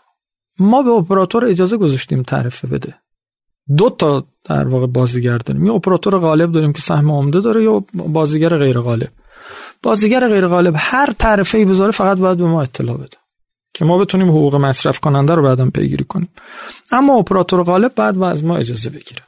اجازهش چگونه است؟ نه اینکه ما بهش بگیم بزار یا نزار. یه سری پروتکلای روشن گذاشتیم. از جمله گفتیم اگر تو دامپ کرده یه قیمتی رو سه سال حق نداری برداری. به خاطر که جلوشو بگیریم که نیاد دیگران از میدان بیرون ببره. خب اینا خودشون ترجیح دادن برن و تو این شرایط بازی به خاطر که نظم regulation رو از بین ببرن و MVNO رو زمین گیر بکنن تعرفه پایین دادن. خب این اصلا ربطی به سقف قیمت هم نداره این کف قیمت. این نه به کف قیمت هم نرسیدن. چون دیگه کف قیمت خیلی پایینه. اینا اومدن قیمت رو آوردن پایین و حالا دیگه اونجا مخالفت ما کجا بود؟ زمانی که اینا مابقی رو زمین کردن می‌خواستن تعرفه رو ببرن بالا. و ما گفتیم نه آقا جون مقررات ما میگه شما تا سه سال بعد بمونید. گرفتیم. اگر میگن سرکوب قیمت مکانیزم رقابته. اتفاقا مکانیزم خیلی شفافی هم هست. یعنی رسما جریمه شدن به خاطر جریمه شدن که شما رفتید dump کردید. اونا خیلی مکانیزم های بهتری می‌تونستن انتخاب کنن. مکانیزم بهتریشون چی بود؟ می‌رفتن در شرکت های MVNO خودشون سرمایه گذاری می‌کردن. فرایندهای merge and acquisition رو به رسمیت میشناختن. می تو سیاست های بازار عمده فروشی سیاست اتخاذ می‌کردن. هیچ کدوم اینا رو انجام ندادن. شما ببینید زمانی که دولت جدید میاد مجوز میده به اینا چون مجوز میده رسما. رئیس سازمان تنظیم مقررات مصاحبه می‌کنه اینو مصاحبهش رو گوش بکنید. میگه این طرف مال قدیمه ما طرف جدید نگذاشتیم اینا هم سه سال تنبیه شدن حالا محدودیت برداشته شد. تعرف جدید اومدن ابلاغ کردن. این حرفی که می‌زنن همون اسقر بچت مرده. سرکوب قیمت و تعرفه دستور. نه من در تو مخابرات چرا؟ در تو مخابرات اگر بحث دارید ما صحبت می‌کنیم. در تو موبایل ما چون چیزی نداشتیم. و این چیزی که دارید میگید در مورد هم ایرانسل اتفاق افتاد هم همراه هم همراه اول و هم رایتل. البته رایتل بازیگر رو بود. نه بازیگر غالب نیست. بنابراین هر طرفی می‌خواد بذاره هیچ هیچ کسی بهش هیچ ایرادی نمی‌گیره. اینها بسته های جدیدی تعریف کردن. در این سالها مثلا در سال 1399 همراه اول و ایران سل ERM یعنی نرخ موثر بسته هاشون رو 15 درصد رشد دادن. ما می‌دیدیم ما مخالفتی داشتیم باش در قالب regulation بازار خودشون می اومدن اطلاع رسانی هم می‌کردن. ولی بسته های طولانی مدتی که اون موقع تعریف کرده بودن ما اجازه حذفشون نمی‌دادیم. گفتیم شما حق ندارید چون اونجا مقررات رقابت به شما گفته بایستی به این پایبند باشید. بسته جدید میگذاشتن marketing جدید می‌کردن. ما مخالفتی باهاش نداشتیم. کما اینکه الان شما در آماراشون نگاه کنید تو سال 99 15 درصد افزایش تعرفه موثر داشتن کسی هم مخالفتی باهاشون نداشت. ما دخالتی در کارشون نمی‌کردیم. اما میریم سراغ مخابرات ایران. مخابرات ایران یک شرکتی است که البته اونجا ما تعرفه دستوری داریم و اینجا حرفشون وارده. ببینید اگه می‌خوام در رابطه مخابرات ایران صحبت بکنیم حرف درستی. مخابرات ایران که یا داره ADSL ها رو میده یا داره زیر ساخت میده تلفن ثابت. میده. دو تا مشتری داره بی تو بی داره بی تو سی داره. ما در سال 97 مصوبه ای دادیم تعرفه های بی تو بی مخابرات رو چهار برابر کردیم. چون اونجا بی تو بیه و انحصاری هم هست دقیق تعرفه میدیم جدول تعرفه میدیم. دیگه اونجا فضا رقابتی نیست. چهار برابر کردیم. 800 میلیارد تومان در سال درآمد مخابرات رفت بالا. بر اساس یک خدمات بی تو بی ما تو دو حوزه با مخابرات ایران دعوا داشتیم. دعوامون هم دعوای تنظیمگری بود. ببینید آقای مخابرات بهینه اداره نمیشه. مخابرات ایران عدید ما و همراه اول یه بنگاهن. دو تا بنگاه نیستن. ما یه پروانه دادیم. چرا اگر مخابرات ایران می‌خواهد کال سنتر داشته باشه با همراه اول باید دو تا مجموعه کال سنتر مجزا داشته باشه؟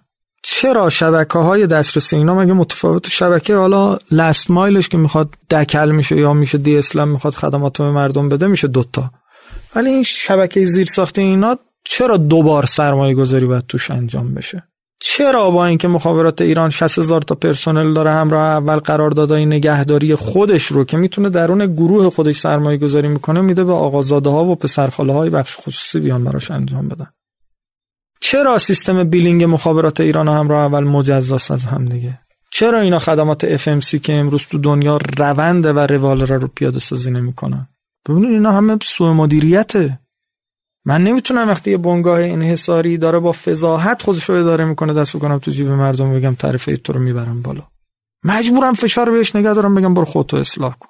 ولی بی تفاوتم بهش نیستم. شما ببینید من به عنوان دولت تو سال 97 تا 1400 17 هزار کیلومتر پول فیبر نوری رو من رفتم به مخابرات ایران دادم. برو بکش شبکت رو تکمیل بکن. در توسعه شبکه انتقال برای اولین بار در تاریخ کشور من به عنوان دولت رفتم توش سرمایه گذاری کردم. پول بهش دادم.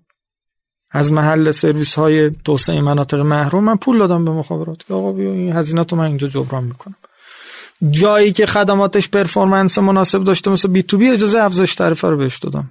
اما ببینید ما دعوا داریم با این آقایون و دعوا داشتیم و اعتقادمون بر اینه که هر گونه افزایش تعرفه اینجا ظلم به مردمه و ظلم به خود مخابراته. چون بهینه سازی نمی‌کنه در خودش. خب یه تصمیم مدیریتی بگیر ادغام کنید خودتون با همراه اول. حالا شما میگین من هزینه این بنگاه بعد از جیب مردم بردارم بهشون بدم. بابت خدمات جدیدی که ارائه ندادم ما برای VDSL برای مخابرات تعرفه منظور نکردیم. برای FTTH تعرفه منظور نکردیم. نه آزاد گذاشتیم. خلاف اعتقاد خودمون که می‌گفتیم بازار انحصاری ما باید قیمت تعیین کنیم برای این دوتا سرویس اصلا قیمت نگذاشتیم. گفتیم آقا شما توسعه بده به هر قیمت تونستی برو بفروش. مخابرات اومده میگه شما به من به ازای هر پورتی که بردم در خونه مردم چه مردم استفاده بکنن چه نکنن 20000 تومان پول بگیر به من بده. کانکشن فی 20000 تومانی به من جز اینترنت ها هر چی مثلا اون سر جز آبونه به من بده آبونمان 20000 تومانی. میگم خب برای چی بچه این هزینه؟ میگه خب این هزینه هم بالاست. میگم خب برو هزینه‌هاتو مدیریت کن. برای چی من بچه این پول رو بگیرم به مردم به شما بدم این دعواست. ببینید وقتی دعوا شکل می‌گیره و این دعوا منطقی نیست. حالا تازه من خیلی مراعات کردم با دوستان مخابرات و باهاشون راه اومدم. یعنی من پول سرمایه گذاری براشون بردم تعرفه بهشون دادم. در دوره قبل من که این دعوا خیلی شدیدتر بود. یعنی آقای وایزی که به شدت با اینا درگیر بود. در دوره ما من مراعات کردم همراهی کردم. چون داشتم آزمون می‌کردم می‌گفتم شاید اینا همراهی بکنن. ببینید وقتی مخابرات اومد درآمد هر متوسط هر پورت مخابرات ایران روی ADSL در شهر قوم حدود مثلا 17 هزار تومان بود. درآمد شرکت شاتل از هر پورت ADSL تو شهر قوم حدودا 28 هزار تومان بود. ببینید یه شرکت از متوسط 28 تومان از هر پورت در میاد اون داره 18 هزار تومان در میاد در زمان کرونا و باش فشار شخصی خود من یعنی دیگه فشار به اکثر وجه فشار گذاشتم که تو قوم این پورت تبدیل بشه به VDSL یعنی از ADSL سرعتش چهار برابر بشه بشه VDSL بدون دست زدن تازه به مکانیزم تعرفه. یعنی با همون تعرفه ADSL متوسط درآمد شاتل تبدیل شد به 70 هزار چون شما سرشی رو باز کرده دیگه. چهل درصد اینو به عنوان عمده فروشی میده به مخابرات. یعنی چقدر؟ یعنی 28 هزار تومن درآمد مخابرات خودش چقدر بوده؟ 18 هزار تومن خب ما بهش میگیم آقای مخابرات دسترسی رو ول کن. بیا به چسب عمده فروشی بزنم بره این زن هم مردم زندگیشون رو بکنم. اون میگه نه. من دسترسی رو از دست بدم مصادف با اینه که امنیت ملی زیر سوال. من نباید دسترسی رو بدم به بخش خصوصی. میگم امنیت ملی به شما چه ربطی داره؟ من دولتم من حاکمیتم. میگه نه نه سهامدار من از تو حاکمیتی تره.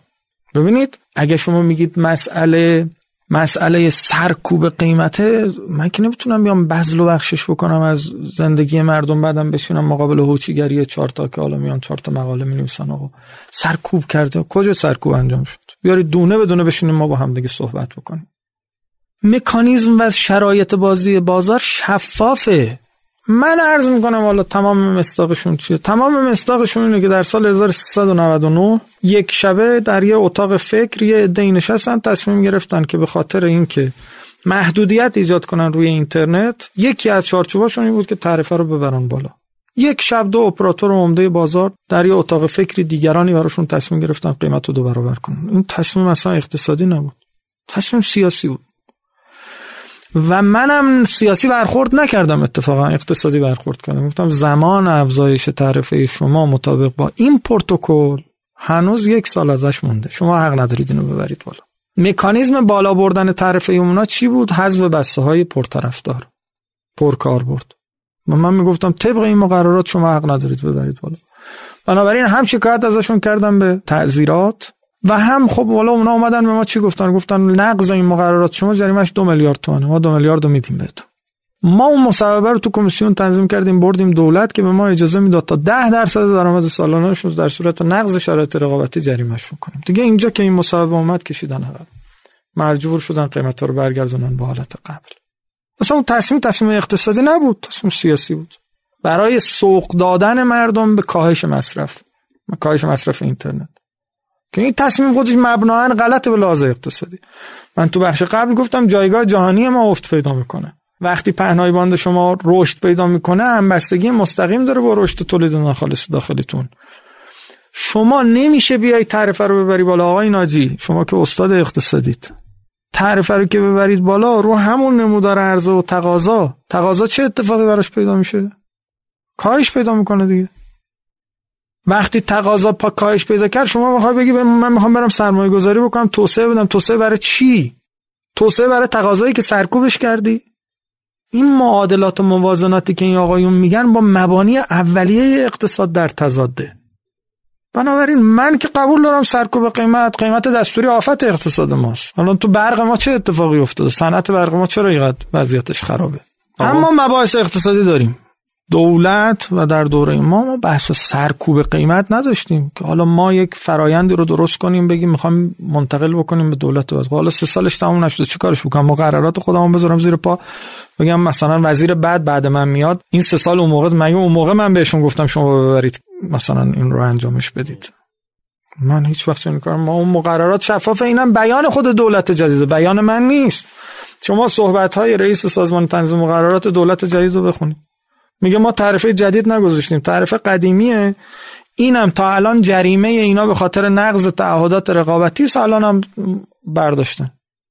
ما سرکوب کردیم که بذاریم بر دولت بعد ما در تعرفه گذاری دخالت نمی کنیم چون تعرفه رو آزاد گذاشتیم. چیزی که تو ذهنم اینه که شما با افزایش قیمت مخالفت کرده بودید یه ما با تغییر بسته ها مخالفت کردیم. اینا یه استدلالاتی می آوردن می اومدن می‌گفتن نرخ ارز رفته بالا حرفشون هم درست بود. آقا بگذر دیگه اون تنبیه ما رو بذار کنار. اجازه بده ما افزایش بدیم. ببین من قدرتم به اون مقررات رقابتی بود SMP بود. من می‌گفتم تعریفت رفته بالا می‌گفت بله می‌گفت خاله بیا بشیم ما هم دیگه صحبت کنیم. صحبت چی بود؟ شما نمی‌تونی از externality که ارتباطات و فناوری اطلاعات برای سایر بخش ایجاد می‌کنه بگذری. نمی‌تونید از externality که رو آموزش مجازی در شرایط کرونا ایجاد می‌کنه بگذری. نمی‌تونی از externality که برای گردش آزاد اطلاعات ایجاد می‌کنه بگذری.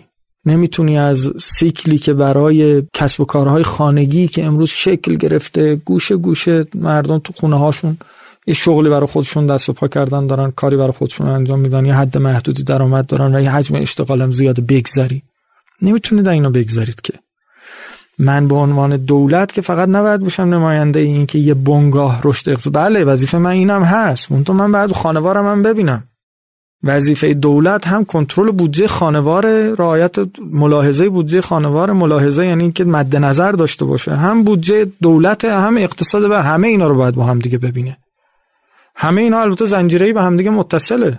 خب شما در شرایطی که یه بارگی میای طرف پست و 110 درصدش می‌کنی یعنی داری بسیاری از حوزه های در واقع اشتغال خانگی. تو شرایطی که یکی از معضلات بزرگ اقتصادی که وظیفه دولت هم از رو پایش بکنه تو اقتصاد کلان بحث اشتغاله داری نابودش می‌کنی. حالا بله من می‌خوام منافع خودم رو نگاه بکنم میگم خب شرکت پست من درآمد هزینه ایه هزینه های پست رفته بالا هزینه کارگر رفته بالا 57 درصد هزینه کارگر رو برده بالا وزارت رفاه و اون شورای عالی کار. پس هزینه منم برده بالا من بیام 110 درصد تعرفه پست رو ببرم بالا. بنده در مواجهه با چنین شرایطی می‌تونستم تصمیم بگیرم بنگاهی نگاه کنم یا فرابخشی نگاه بکنم.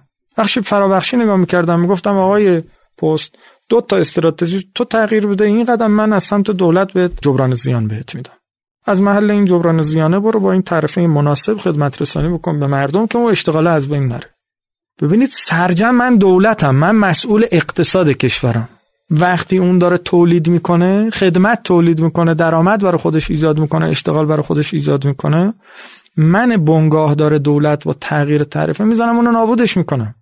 یه اتفاق افتاد الان. در عرصه ارتباطات هم همین بود. آقای ناجی در شرایطی که کرونا اومده همه زندگی مردم وصل شده به ارتباطات بالا بردن تعرفه البته برای من ساده ترین کار بود. من به جایی که برم زحمت خودم ببرم بالا شروع بکنم به کار کردم می اومدم تعرفه رو می بردم بالا. تقاضا رو کم می کردم بار شبکه می اومد پایین. ولی اثراتش چی بود؟ ولی من در مکانیزم بازارم دخالت نکردم که بیام قیمت دستوری یا تعرفه دستوری بدم. از ابزار خودم استفاده کردم. ابزار این بود که اینا می اومدن می‌گفتن آقا این تر دلار گرون شده نمی‌دونم فلان شده به امان شده شما اجازه بده ما تنبیه ما رو ول اجازه بده قیمت رو ببریم بالا. من گفتم آقا بیا هزینه تو بیار پایین. چرا سه تا شرکت میری سه تا دکل می‌زنی می‌دونید چند تا دکل الان تو تهرانه؟ 7000 تا دکل الان تو تهرانه. هم زیبایی شهر رو از بین برده هم سلامتی فرکانسی مردم رو از بین برده. یعنی با یه هم جا خب آقا یه دونه دکل بزنید سه تا تو با هم دیگه کنار بیاید نکردن. چرا هر کدوم میرید یه فیبر مجزا؟ مگه فیبر فرق داره؟ خب با یه فیبر کارتون رو پیش ببرید. دوم بر این که من اومدم این بخشی بود که گفتم آقا وظیفه شماست. گفتم آقا اقتصاد اشتراکی مگه بخشی از مدل اقتصاد دیجیتال نیست؟ مگه شما نمیگید ما پیشرو اقتصاد دیجیتالی از مفاهیم اقتصاد اشتراکی استفاده بکنید خودتون. concept دوم بر این بود که ما اومدیم از دولت پول گذاشتیم.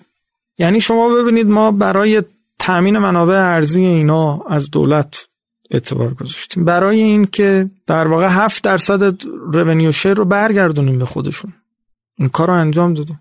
گفتیم ما ببر این توسعه ها رو با پول دولت انجام بده. از 7 درصد مالیاتی که بعد به دولت بدیم. ما گذشتیم یا 7 درصد تو برو تو شرکت خودت سرمایه گذاری بکن توسعه مناطق محروم رو پیش ببریم.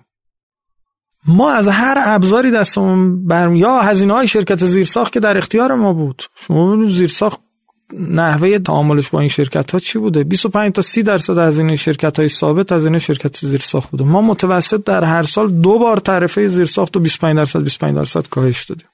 ببینید من قبول می‌کنم مکانیزم بازاری و مدل متفاوتی من برای نگه داشت پایین نگه داشتن قیمت یه چیزی نباید بیام هی یه چیزای دیگر رو دست بزنم و اینا رو می‌فهمم.